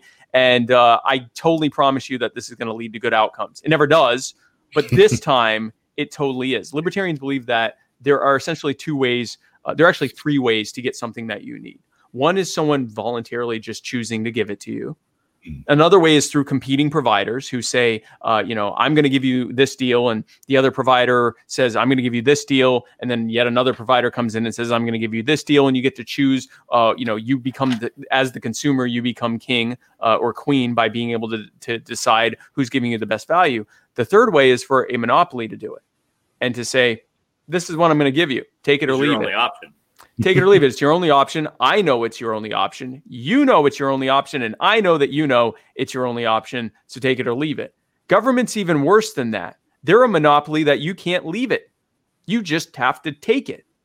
And common sense tells us that if you are only getting a service from a monopoly that claims the authority to make you pay for the, the thing, whether you're using it or not, and will use whatever level of violence is necessary to bring you into compliance under immediate threat of harm, we should not be surprised if we get harmful and inequitable and abusive outcomes from such a relationship. It started that way. It's only going to continue that way. So, the Jorgensen plan for education is to give people their power and money back that's been sopped into this federal program and put take that power out of the hands of the craven pandering lying politicians and their bureaucrats and favored cronies and putting it back in your hands. The power the decision making the money and everything else back in your hands so that you can make those decisions with the educators of your children so that you can actually have better educational outcomes for your children. And you can make localized community based solutions that are going to fit your needs for your children in your community So is it privatized schooling or by state schooling? it is getting the federal government out of it and allowing you to decide what it ends up looking like. Does it look like a state program? Does it look like a district by district program? Does it look like just giving everyone their money back so they can seek out their own free market solutions or some combination of those things? It is best decided by the actual people on the ground. One of the most freeing things about le- being a libertarian politician is I don't have to try to pretend like the other politicians do that I know better than you how you should live your life. I recognize I don't even have a clue how you should live your life. What I know is that I want to give you your power back and give you your wealth back so that you can make those decisions in a way that allows you to have the best outcomes because I am not some omniscient being who's, you know, sitting upon some, you know, uh sitting upon some cloud and, and raining down my ideas and saying, "Oh, I know, I know how how this is going to fix your problem." Rhodes, here you go. All you have to do is just give me all your power, and then I'll fix it for you. That's not how it works. You're welcome. You're welcome, Rhodes. Rico, you're so welcome. Um, in fact, you're, you're actually above me in this in this uh, uh, arrangement right now. But no, so I, I I recognize that the two of y'all know what's best for you and your loved ones and your families and your communities far better than me or any other politician would be in DC. Give the power back to you. If you think that it's best handled by the state, great. If you think it's best handled by your individual city or school school district, great. If you think that it's best handled by individuals working voluntarily in a completely free market system, that's also great. It's up to you. Uh, Okay, uh, that, that definitely clears up for me. I was just like, I saw it, and of course, a meme doesn't have, "Hey, this means that." Right. So it was, it was the thing that, like, you know, I've been. I've it been just says defund the schools. Yeah, yeah, yeah, yeah. uh, defund the schools, but now that now it makes a lot more sense. Right, right, right. I appreciate it. Absolutely. No, I mean, I I like I like that because I mean, and then you're gonna have a little bit of difference because then you know certain states are gonna start instilling different things in other states, and then but that creates kind of if you want to then have your state have a better rating, you can then compete and do and upgrade your own things on your own own stuff. The fact that we still teach one of my biggest things, and I've ranted about it on the show before, is the fact that we still teach about Columbus and what Columbus did. Oh God, we're gonna get him started. Yeah, right. Doing it again. the, the fact that we still teach it the way that we teach it to kids drives me fucking bonkers because I didn't learn the truth about it through my own. And it's not because I like watched a podcast, people, or like read a meme. I looked into it. I read some books and shit. Um, and it blew my mind on the reality of what Columbus was and did and how his name became this big education thing. And, um, you know, people think, oh, the Native Americans gave corn and taught the pilgrim. It was- fucking happened. Yay, the white people are here. The Native Americans were like, no, we were super hoping you'd come here. Yeah, no, were they're like, oh, Hey, you finally, bring some freedom with you? Like, you know, no, it's it's no, it's it's a joke. So I I grew up in the deep south. I, I live in South Carolina. I went to uh, I was homeschooled some years and public schooled other years. So when Oh, I so was you public, learned about the War of Northern Aggression. oh god. So yeah, when so when I went to school, uh, and we were in social studies class, uh, history class, social studies and history class, the teacher would give us the official books that told us about slavery and how it. There was a very odd take about slavery Mhm. and this was our official book and then she would have us watch stuff from like pbs and uh and npr and like these other programs and be like okay this is what i have to teach you because it's your school curriculum now let's go watch what actually happened and it was completely different it was like the That's actual a good history teacher. She was a good teacher. She was a great teacher. She I know had many of them just be like, it's in the book. she would require us to read this and say because this is what your test says and you have to respond based on this. Now now that you've done this let's go actually learn what happened. Thank god because what has happened is there are kids my age who didn't get that. They just got the official curriculum and they're right now going well, what was so bad about slavery? I mean they didn't even have jobs back home. Like what was i mean it was bad Mhm. why we were being taught that in the 1990s and then we were going to be set free into the world where we would be immediately canceled. Prior prior to social media existing we're filled with this garbage and we show up and go well it sounded like they got a good deal. They had houses and what like i mean you know like that's what we got. And then and and then god forbid we go out and speak to someone else and they're like what the hell are you talking about? Well that's what i was told. But so Oh, i when mean first that learned about the War of, of Northern Aggression. war of was like- northern aggression yeah it was my buddy from Texas. We were talking about the Civil War, and he was Mhm. talking about the Alamo, and I was like, "Oh, well, the Civil War," and he's like, "Civil War." northern aggression Yeah, he's like the War of Northern Aggression. They I'm just attacked us out of I'm like, nowhere. yeah, we, we were just we like, were we just there that. minding our business, and the union just attacked us. what the hell? Right? I- so no, I mean it, it, it's it, and and we got that too. We got the whole like, well, we were really fighting for states' rights. To do what? that part was left out. To do what exactly? And so our teacher that was another thing. She had us read the uh um the uh, declaration of causes of the different states. And all but a, a handful of them specifically referenced slavery and said you know we're fighting for the right to continue owning these people that we don't think are fully people because we only white people are fully people only white people are the the, uh, the constitution was written for white people and that's what we believe and we don't believe it was written for black people because we don't believe that they're fully human. Like that's what it said in some of these things. And they were the, the school books did not say that. They said something a lot lot different. And it and it makes sense that people that are in their a lot of people that live in South Carolina that are in their 40s 50s 60s they say the stuff they do it's not out of hate that's what they were taught and you know now it's hard to reteach them stuff so I, I agree, and I hope I, I hope that that sounds like a good plan. I hope it would change, and I hope people get educated more because I feel like we're in this current spiral of politics because people aren't educated, um, and they got so used to just being fed information in school and this, the incorrect information that they now don't seek out education information. And don't don't get me twisted, people. Like college is not seeking that. You can get education information in different ways. Um, but people just aren't doing it. So it's I, I love the interviews when they go to Trump rallies or they go to uh, Democratic conventions and they ask people about these topics and these about actual subjects yeah about yeah actual subjects and they have no idea and not just like common sense history questions but platforms that their candidates are on or i love it when they read quotes and that person goes oh that's that's wrong that's not right and like yeah your dude said that yeah like he quoted that last Yeah. month he, he verbally said those words right right right uh, It's on the internet. It's there forever. Firth is saying hi because he doesn't know how to internet and watch on his own. yeah i was gonna say the podcast is telling us that Yeah. we're doing a great job uh, because Firth is our inept uh, electronic person. okay He's, he's not great at it, so he's currently watching through our page, watching us rather than doing it through. No, this is a nice affirmation that like the podcast, Yeah. as an entity, thinks that we're doing a great job on the podcast. yes. um, Rigo, did you have any any more? I had I have a few. Uh, Hit it. Hit it. And then what's we your should favorite boy to- band, Spike? Oh, that was in the You grew chat up in for the sure. '90s. My favorite boy band. Oh man, probably The one okay, so the first boy band I ever saw was New Kids on the Block. That was like when I was a kid and like and like I was just young enough where I could like be into them and it wasn't like gay. Um and and like no, but no, it's it was like because I was like you know eight, right? So it was cool to like like the songs or whatever. So I probably New Kids on the Block because by the time some of the other ones came out, I was already like a teenager, young adult, and I'm like, I can't like be into NSYNC or Backstreet Boys or whatever. Like so, I- I'll I'll, I'll go with NKOTB.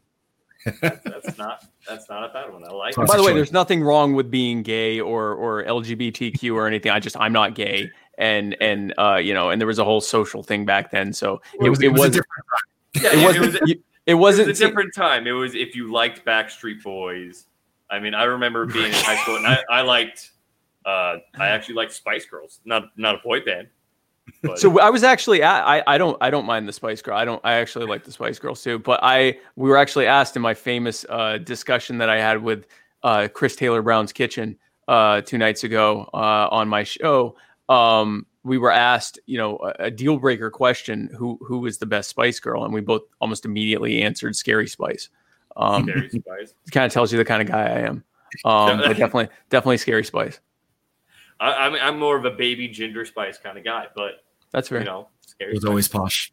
It was always posh. It was always Really? posh. It, the, the question was not. It was never a question. See, I don't get posh spice. I don't I get think posh. I don't get posh. yeah. poshy. I mean, I don't get I don't know. posh. Scary. It's scary. Was the actual So- answer. uh, kind of that that little segue. You know, the LGBT. So one of our friends, Heather, she's been on the show. She's a Mhm. huge advocate for the LGBTQIA um, Plus. plus community. Yes. Um, Just don't add the P or else I'll lose my shit. No, oh no, that mm, I can have some tolerance, people, but let's not be dumb. Um, so one of the big things, and it kind of it, it struck a chord with her, and then I know throughout the community was the transgender or the the, the trans right health care that uh, President Trump put in. Uh, what was Yes. that a few months ago? Yes. So how do you guys kind of stand with that? And I, and I see a good build of the LGBTQ community within the Libertarian Party. Um, how do you guys?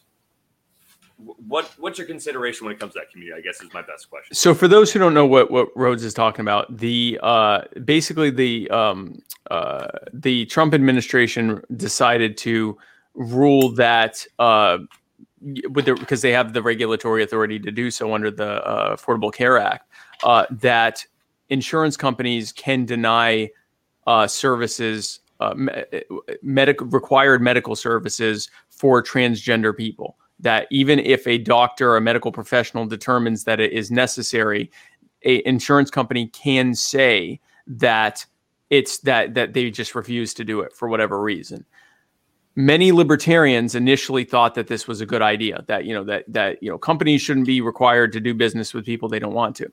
Insurance companies only exist because of government policy. So it, started with FDR's wage caps in, in World War II and has continued on since then. Comprehensive health insurance is something that didn't even exist as a market derived thing until government imposed itself on the market and created a requirement for comprehensive health insurance. Otherwise, it wasn't needed. It was not something people wanted. We don't have comprehensive car insurance where you pay thousands of dollars a month, but they take care of your flat tires and you know broken win- you know broken window, or if uh, you know when you need gas, they pay for your gas, uh, but you end up paying a fortune more because you're paying for it as one big bourse of, of comprehensive coverage. We we don't do that. That's not health insurance used to be a nuisance fee that you would pay every month uh, if you wanted to, and if something catastrophic happened, they would cover that, like a chronic illness or or you know some terrible thing that's going to cost a fortune, uh, you know, a big accident or, or injury or something like that.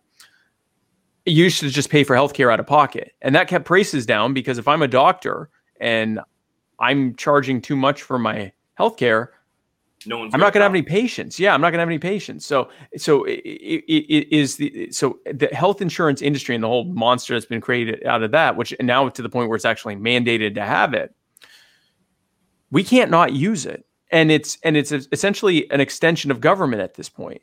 And if you have a service that trans people and everyone else are mandated by law to use, but then they're not required to provide the necessary services that we're required to pay for, that is an inherent violation of our rights there because you made us pay for this. Okay, great. Then we have to be covered. And I'm, I'm not trans, but I'm just saying anyone.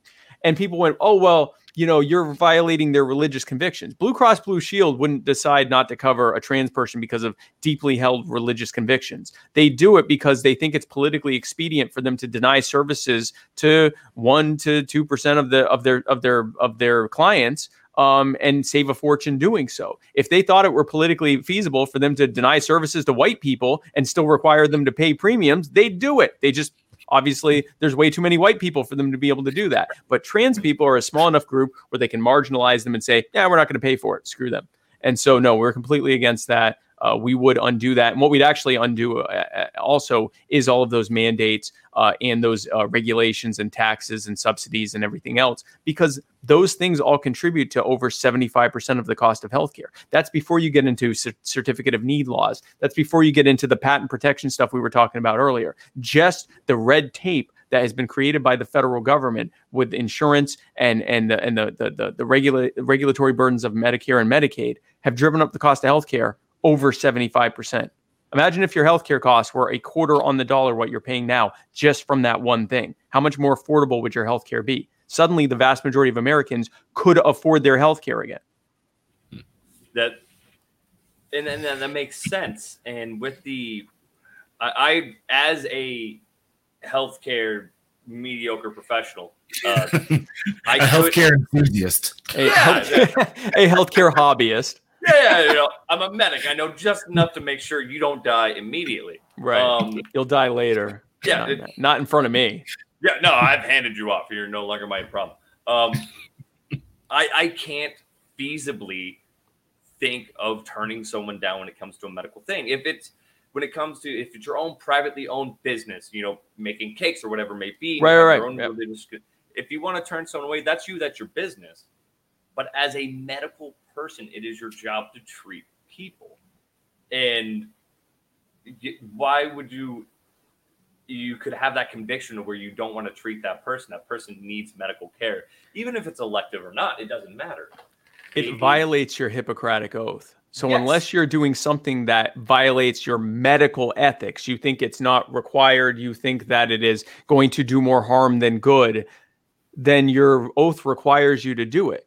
But this is even worse because this isn't saying, oh, if a if a Christian doctor doesn't want to do uh, trans surgery, well, why would they even know how to do such a thing if they're a Christian doctor? Anyway, uh, you know, it, it's not that. It's saying insurance companies that were mandated to use can deny service to us if they if we're a small enough group that there's not enough political blowback for them to to not be able to do it.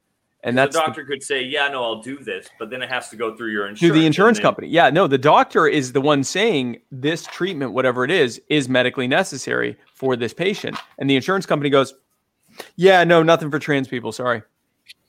But they still have to keep paying premiums by law. They still have to keep paying us by law.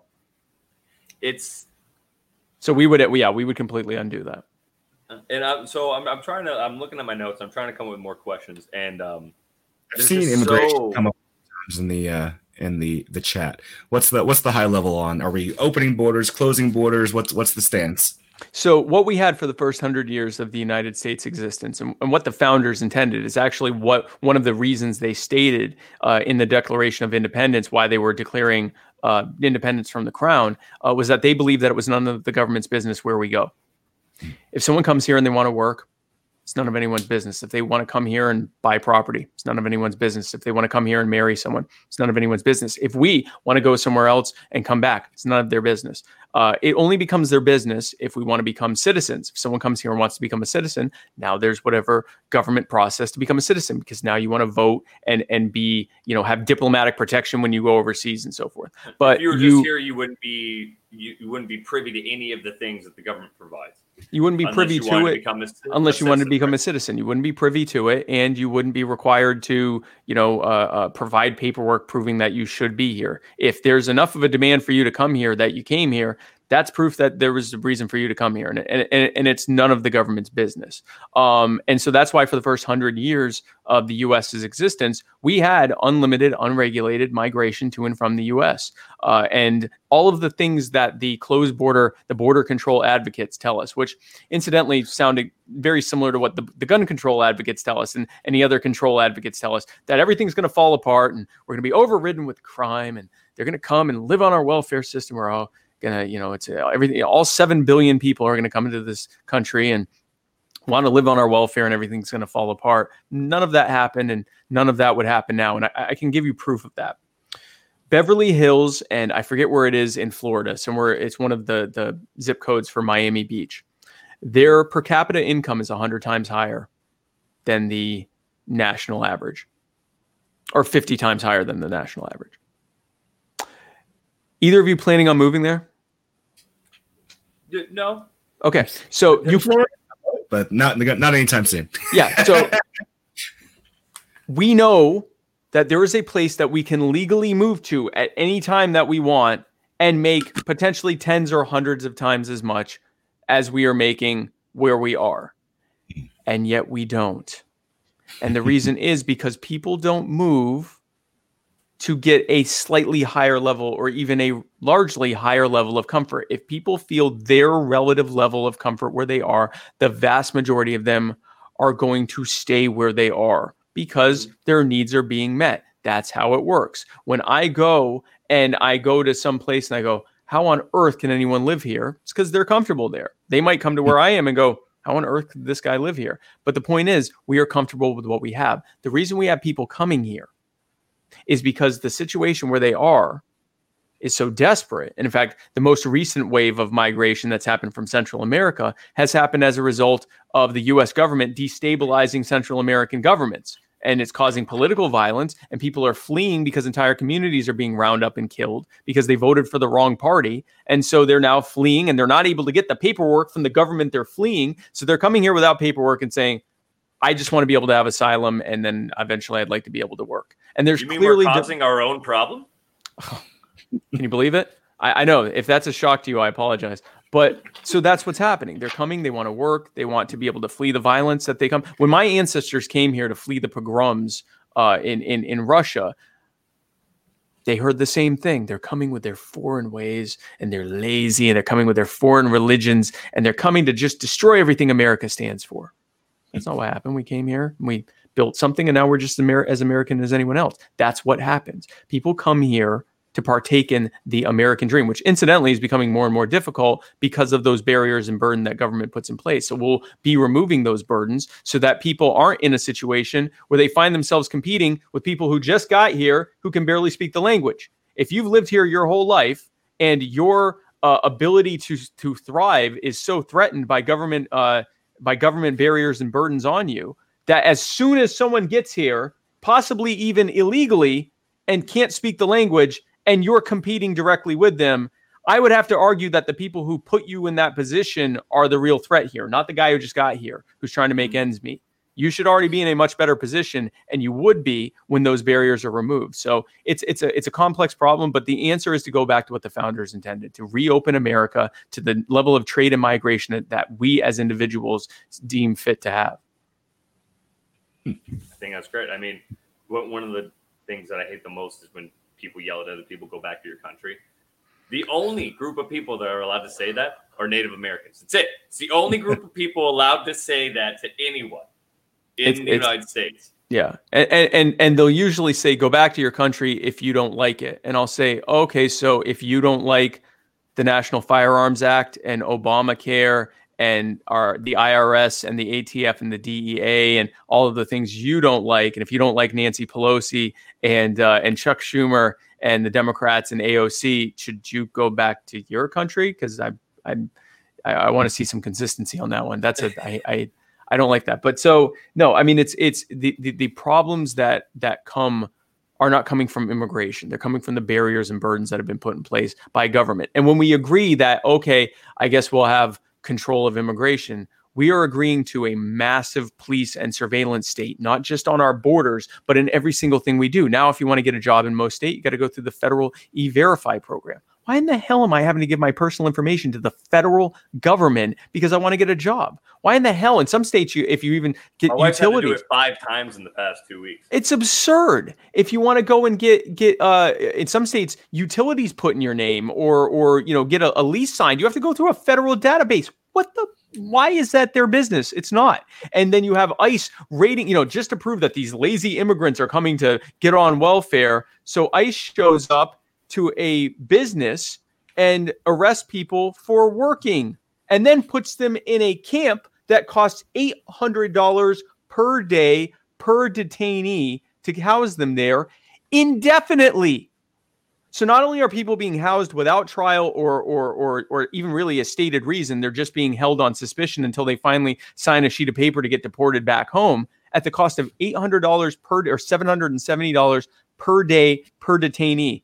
Can you imagine the lavish welfare system we could all have for $770 per day per detainee or better yet just let them go and go work and build something for their communities and their families? Welfare is actually coming up in the in the chat. So if you if you have a moment for that, Yeah, I don't want to. So I didn't want to hold you too long, Spike. Do you have a little bit more time? I know you're busy. I'll answer the welfare question and then we'll have to wrap it up. Okay. I wanted to give you extra time because I know we had the whole snafu with the last one, so I wanted to give you that. Uh, so welfare, uh, government shows up to poor people, beats them up, takes everything they have, buys them a crutch, puts a little bit of uh, crumbs on their in their palm, and goes, "If it wasn't for me, you wouldn't have that crutch, and you wouldn't have those crumbs. Now, if it wasn't for you, I wouldn't have my leg broken, and I'd have my whole loaf of bread that you took from me." It is. I, I've done. Door knocking tours in housing projects and uh, and and uh, communities of all different income levels, but specifically in this conversation, uh, poor communities, even in housing projects. And every person I talked to, almost every person I talked to, had a side hustle. These are not lazy people. These are people who cannot get ahead because of the laws that are in place. So if you are poor, you have nothing to your name, it is illegal for you to have money in your bank account or they will kick you out of your housing. So you can't get ahead. You can't build a nest egg. You have to stay in housing. So that means now you have to just hold the cash on you. And here's what happens. So let's say you're a good handyman, okay? And you want to be able to get ahead and build something by being a handyman. But you can't afford the thousands or tens of thousands of dollars in compliance laws to be able to be a handyman legally. So you have it as a side hustle. You go around and say, "Hey, yeah, I can do this for you, but don't make a big deal of it. We can't advertise it or anything like that." Uh, and so, you know, I, I'm I'm doing, you know, I'm going and and and I'm- I'm doing handyman stuff under the table. You know, don't tell anyone. Which, by the way, this is just building resentment between the police and the public because the public is like, "What are we being protected from? Handymen and people that can do our hair and people that can, you know, cater our events and stuff. Uh, how is this mm-hmm. protecting us?" Not so- actual criminals or actual like violent criminals when they call the call 911 the police show up many many you know quite you know, an hour later to do paperwork and shoot someone's dog and so they they show so so they're doing this stuff they're doing you know they're doing work like so you're a handyman you're going around you're doing work you're you're you're making a, a decent living you can't make enough to really build something on and get out of uh, public housing because you can't advertise you can't really get out there too much because here come the police to take everything from you and they can take everything from you because you can't put your money in a bank account because you'll get kicked out of your housing and get knocked off your food stamps. So you got all your money on you probably. So now, on suspicion of the fact that you are operating a criminal business, they come in, they take everything from you, civil asset forfeiture. They do not need to try you first. They simply take it on suspicion. You now have nothing. You're back to square one. You don't even fight the charges. You go, okay, fine. I just agree not to do it anymore. Now you're actually banned from getting a business license for however many years. Not that it really matters because you couldn't afford it anyway. And you're on welfare because they criminalized you trying to get ahead in life. Again, we tell people to pull yourself up by your bootstraps. The bootstrap license costs five or six figures, depending on what it is you want to do. That's the problem. So the problem isn't welfare. The problem isn't the social safety net. The problem is that government has removed all of the ladders that you could use to climb out of the safety net. The way you end welfare isn't by cutting off food stamp and, and, and checks and, and, and housing to people who desperately need it because they've been put in that position by the people in power. The answer to that is to just get rid of those barriers and burdens, put those ladders back so they can work themselves out of it. Get rid of the laws that make it illegal to help people without paying for, you know, ridiculous licensing so you can feed the homeless, so you can come up with housing for the homeless and everything else. Let these communities build themselves back up. Let inter, uh, inter, inter, uh, inter, individual entrepreneurs and and people that want to work for them be able to build their communities up so that they can so that they can uh, patronize each other's businesses legally without worrying about the cops showing up, and so that they can then go and build up their communities into something powerful. This is what used to happen. Uh, Black Wall Street, the Harlem Renaissance, all of the Jewish communities that started off as uh, Jewish and Irish and Italian communities that started off as slums and are now some of the most, you know, uh, uh, uh, uh, valuable communities in in the, in the major metro areas that they built them up in. It was because those burdens weren't in place back then like they are now remove those burdens and you'll see it happen again. There's some there's nothing unique about those people that did it before. They just didn't have those burdens in place. You get rid of the burdens people don't need welfare. Hmm. I, th- I think that's great. I mean, welfare it, it helps people that need it, and then if you keep them in there, then no, I, I like that. They, create other ways so people have somewhere to go. Basically, let, let them get out of it on their own accord which is all they ever wanted. I did not meet a single person in a housing project of any age who said yeah i like this situation and i didn't go in and say i'm going to cut off your welfare i just wanted to talk about what they wanted to talk about i thought they'd want to talk about the war on dr- drugs and criminal justice they did but they wanted to talk about occupational licensing more than anything else Mhm. they got what the problem was. So, civil asset forfeiture and occupational licensing were the two biggest things they wanted to talk about. I want to be able to build my business up without someone coming in and taking everything from me because I couldn't afford the license. Okay, sounds great. Let's do it. I mean, granted, I've, so I've met people through life that I, I grew up a little poor, and so I've met people that did, you know, just want to live on welfare, and they do. Yeah, yeah, that happens. you're gonna have too. people like that. You're gonna have Of people course. take advantage of it. Doesn't mean you should get rid of it for the whole majority of the people. So it doesn't mean you should get rid of it. It means that you should allow the vast majority of people that are in it because they have no real viable option out of it to be able to get out of it. So that now you're dealing with people that are either in an acute situation where they need help temporarily until they can get out of it, or you're dealing with just that that percentage of people that they'd rather just live off of someone else. And if everyone's prospering real well, that might be able to be handled by the free market too. There may be enough people going, okay, fine, we'll take care of that guy. You know, he's not going to do anything. We'll just take care of him. But or you just keep the program that's in place now and it's being used by a tiny fraction of the people using it now. Uh, I, I hope that could happen, and I hope that this movement and these different points take more of a hold. And I hope that people kind of start opening up their eyes and kind of realizing that the, the status quo isn't something that needs to stay, and that it'll just continue if you just keep going on. Um, It'll just get worse. Yeah. yeah, it, like you said before, the the people that are complaining about the situation that we're in and be like, "Oh, I can fix it," are the ones who did it. They're they're the ones who put you in that shit Yep. because they've been in politics for forty years, so they were a part of it, hmm and now they're like, "Oh, we'll fix it." Be like, "Bitch, you voted on it forty years ago. You, You're still creating you the problem. the bill." Imagine if I'm stabbing you and I go, listen, if you just vote for me one more time, I promise I will stop stabbing you. And you go, why don't you stop stabbing me now? And I go, you gotta, I gotta, you gotta vote for me first. I'm sorry. And then the vote happens. I go, listen, Congress won't let me stop stabbing you. I don't know what to tell you. You just gotta vote for me again. Four years from now, I'll totally fix this. I just have to keep stabbing you in the meantime. Give me a break. It's totally well, it just took 40 years to figure it out. Yeah, exactly. or or the politics running for president. It drove me crazy during the, the Democratic primaries that a lot of the candidates, um, Elizabeth Warren was doing it a lot. She's like, I have a plan to fix, you know, veteran stuff. It- but basically, she's saying, if you vote for me, I'll enact it. Why don't you just do it? Like, why do we Introduced have it into wait- the Senate now. yeah, why do we have to wait for you to become president? If you have this brilliant fucking plan to change all of our qualms and issues and strife, fix it. Yep. And the thing is with you guys, you would if you could. Neither one of you are in Senator. We're not in positions of power. If we get elected and then four years from now we're going, you know that stuff that we said we were gonna do, we're gonna do that this time if you vote for us again. Don't vote for us. Because clearly we've been compromised. But He said the- it here. yeah, no, I'm serious. I'm serious. We are going in and saying, here are the things that we have the power to do immediately. We do not need Congress's help. These are the things we can do right off the bat. We will do all of those things right off the bat. Then we will pressure Congress to do things that we can't do without them. Now, if we're not able to do those things, then that's an argument to get rid of the people in Congress and replace them with people who will do that. But the stuff that we are saying, ending the war is bringing the troops home, ending the war on drugs, uh, ending the IRS, ending the ATF, these are all things we can do just through uh, the the uh, that that Jo can do just by firing people and not rehiring them, just by changing the regulatory burdens that are that have been set by the executive branch and just undoing them, getting rid of all of these uh, uh, executive regulations that have happened from those alphabet agencies, and that's all stuff that can be done without congressional involvement. And so those are things that we can and will do right off the bat.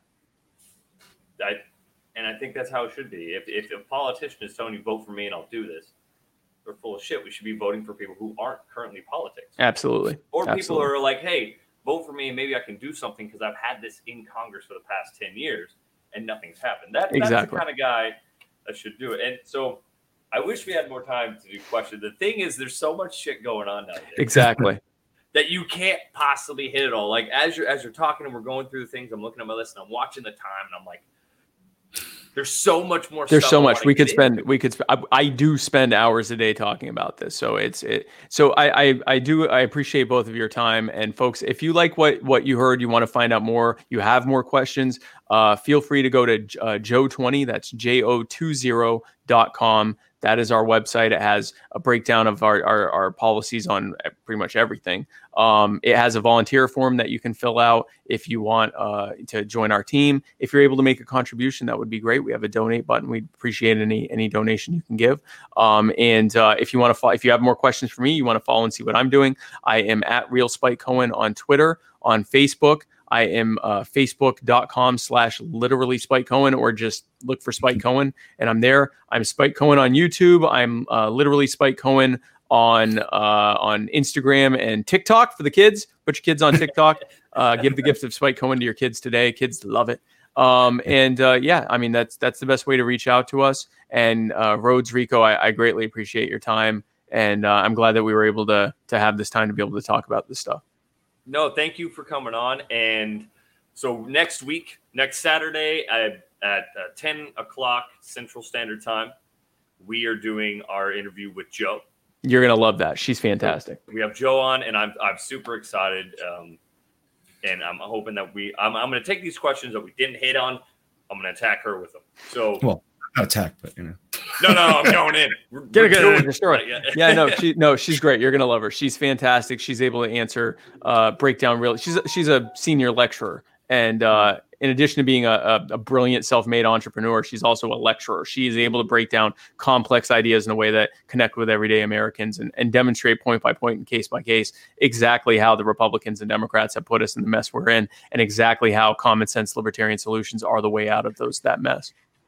It, I'm hoping that we can hit that, and I'm, I'm very excited to get her on. Um, ladies and gentlemen, if you liked what you guys heard and you saw, please uh, like, share, and subscribe the Underqualified and Overcompensated podcast page. We're on Facebook, we are on YouTube, Spotify, SoundCloud, iTunes, all of the major streaming platforms. We're everywhere. Uh, please show us some love. We'll show you guys some love. We hit varying different topics every week. We strive to educate and just bring information to you, answer the questions that you didn't even know you had. So that's what we're trying to do. Hopefully, someday we can have Spike back on. That'd be great. I love it. I'm, I'm just gonna, I'm just podcast gonna award badger master. Brian until he puts you back on before the election. So that's my plan. Um, I thank you all for watching. You guys have been fantastic with all the comments. I'm gonna go back through and read them all and write down the Oh, questions. I was looking for questions before, and I was like, "There's way. There's not. I'm gonna say not gonna say too many. There's a lot, and thank you." it is a massive amount. Um, again, like, share, subscribe. Please show this to your friends, not for our exposure, um, but for I, a little bit, a little bit. Also for your exposure. yes, it- but I. So my thing with It's not just for me; it's for you. What?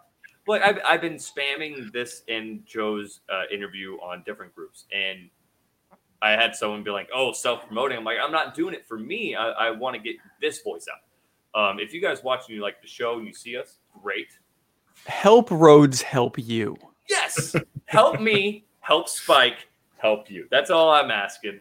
Um, so if you guys liked us, please let us know. Uh, any comments, let us know what you didn't like. Uh, we're always here to help and improve. And check out their platform, check out Jo and Spike's uh, page and what they're about, and ask questions. That's all we can ask for. So, from myself, Rico, and Spike Cohen himself, the man with a plan and the answers. We thank you guys. Thank you for watching. You guys have been fantastic. All love. Peace. Bye bye. Bye.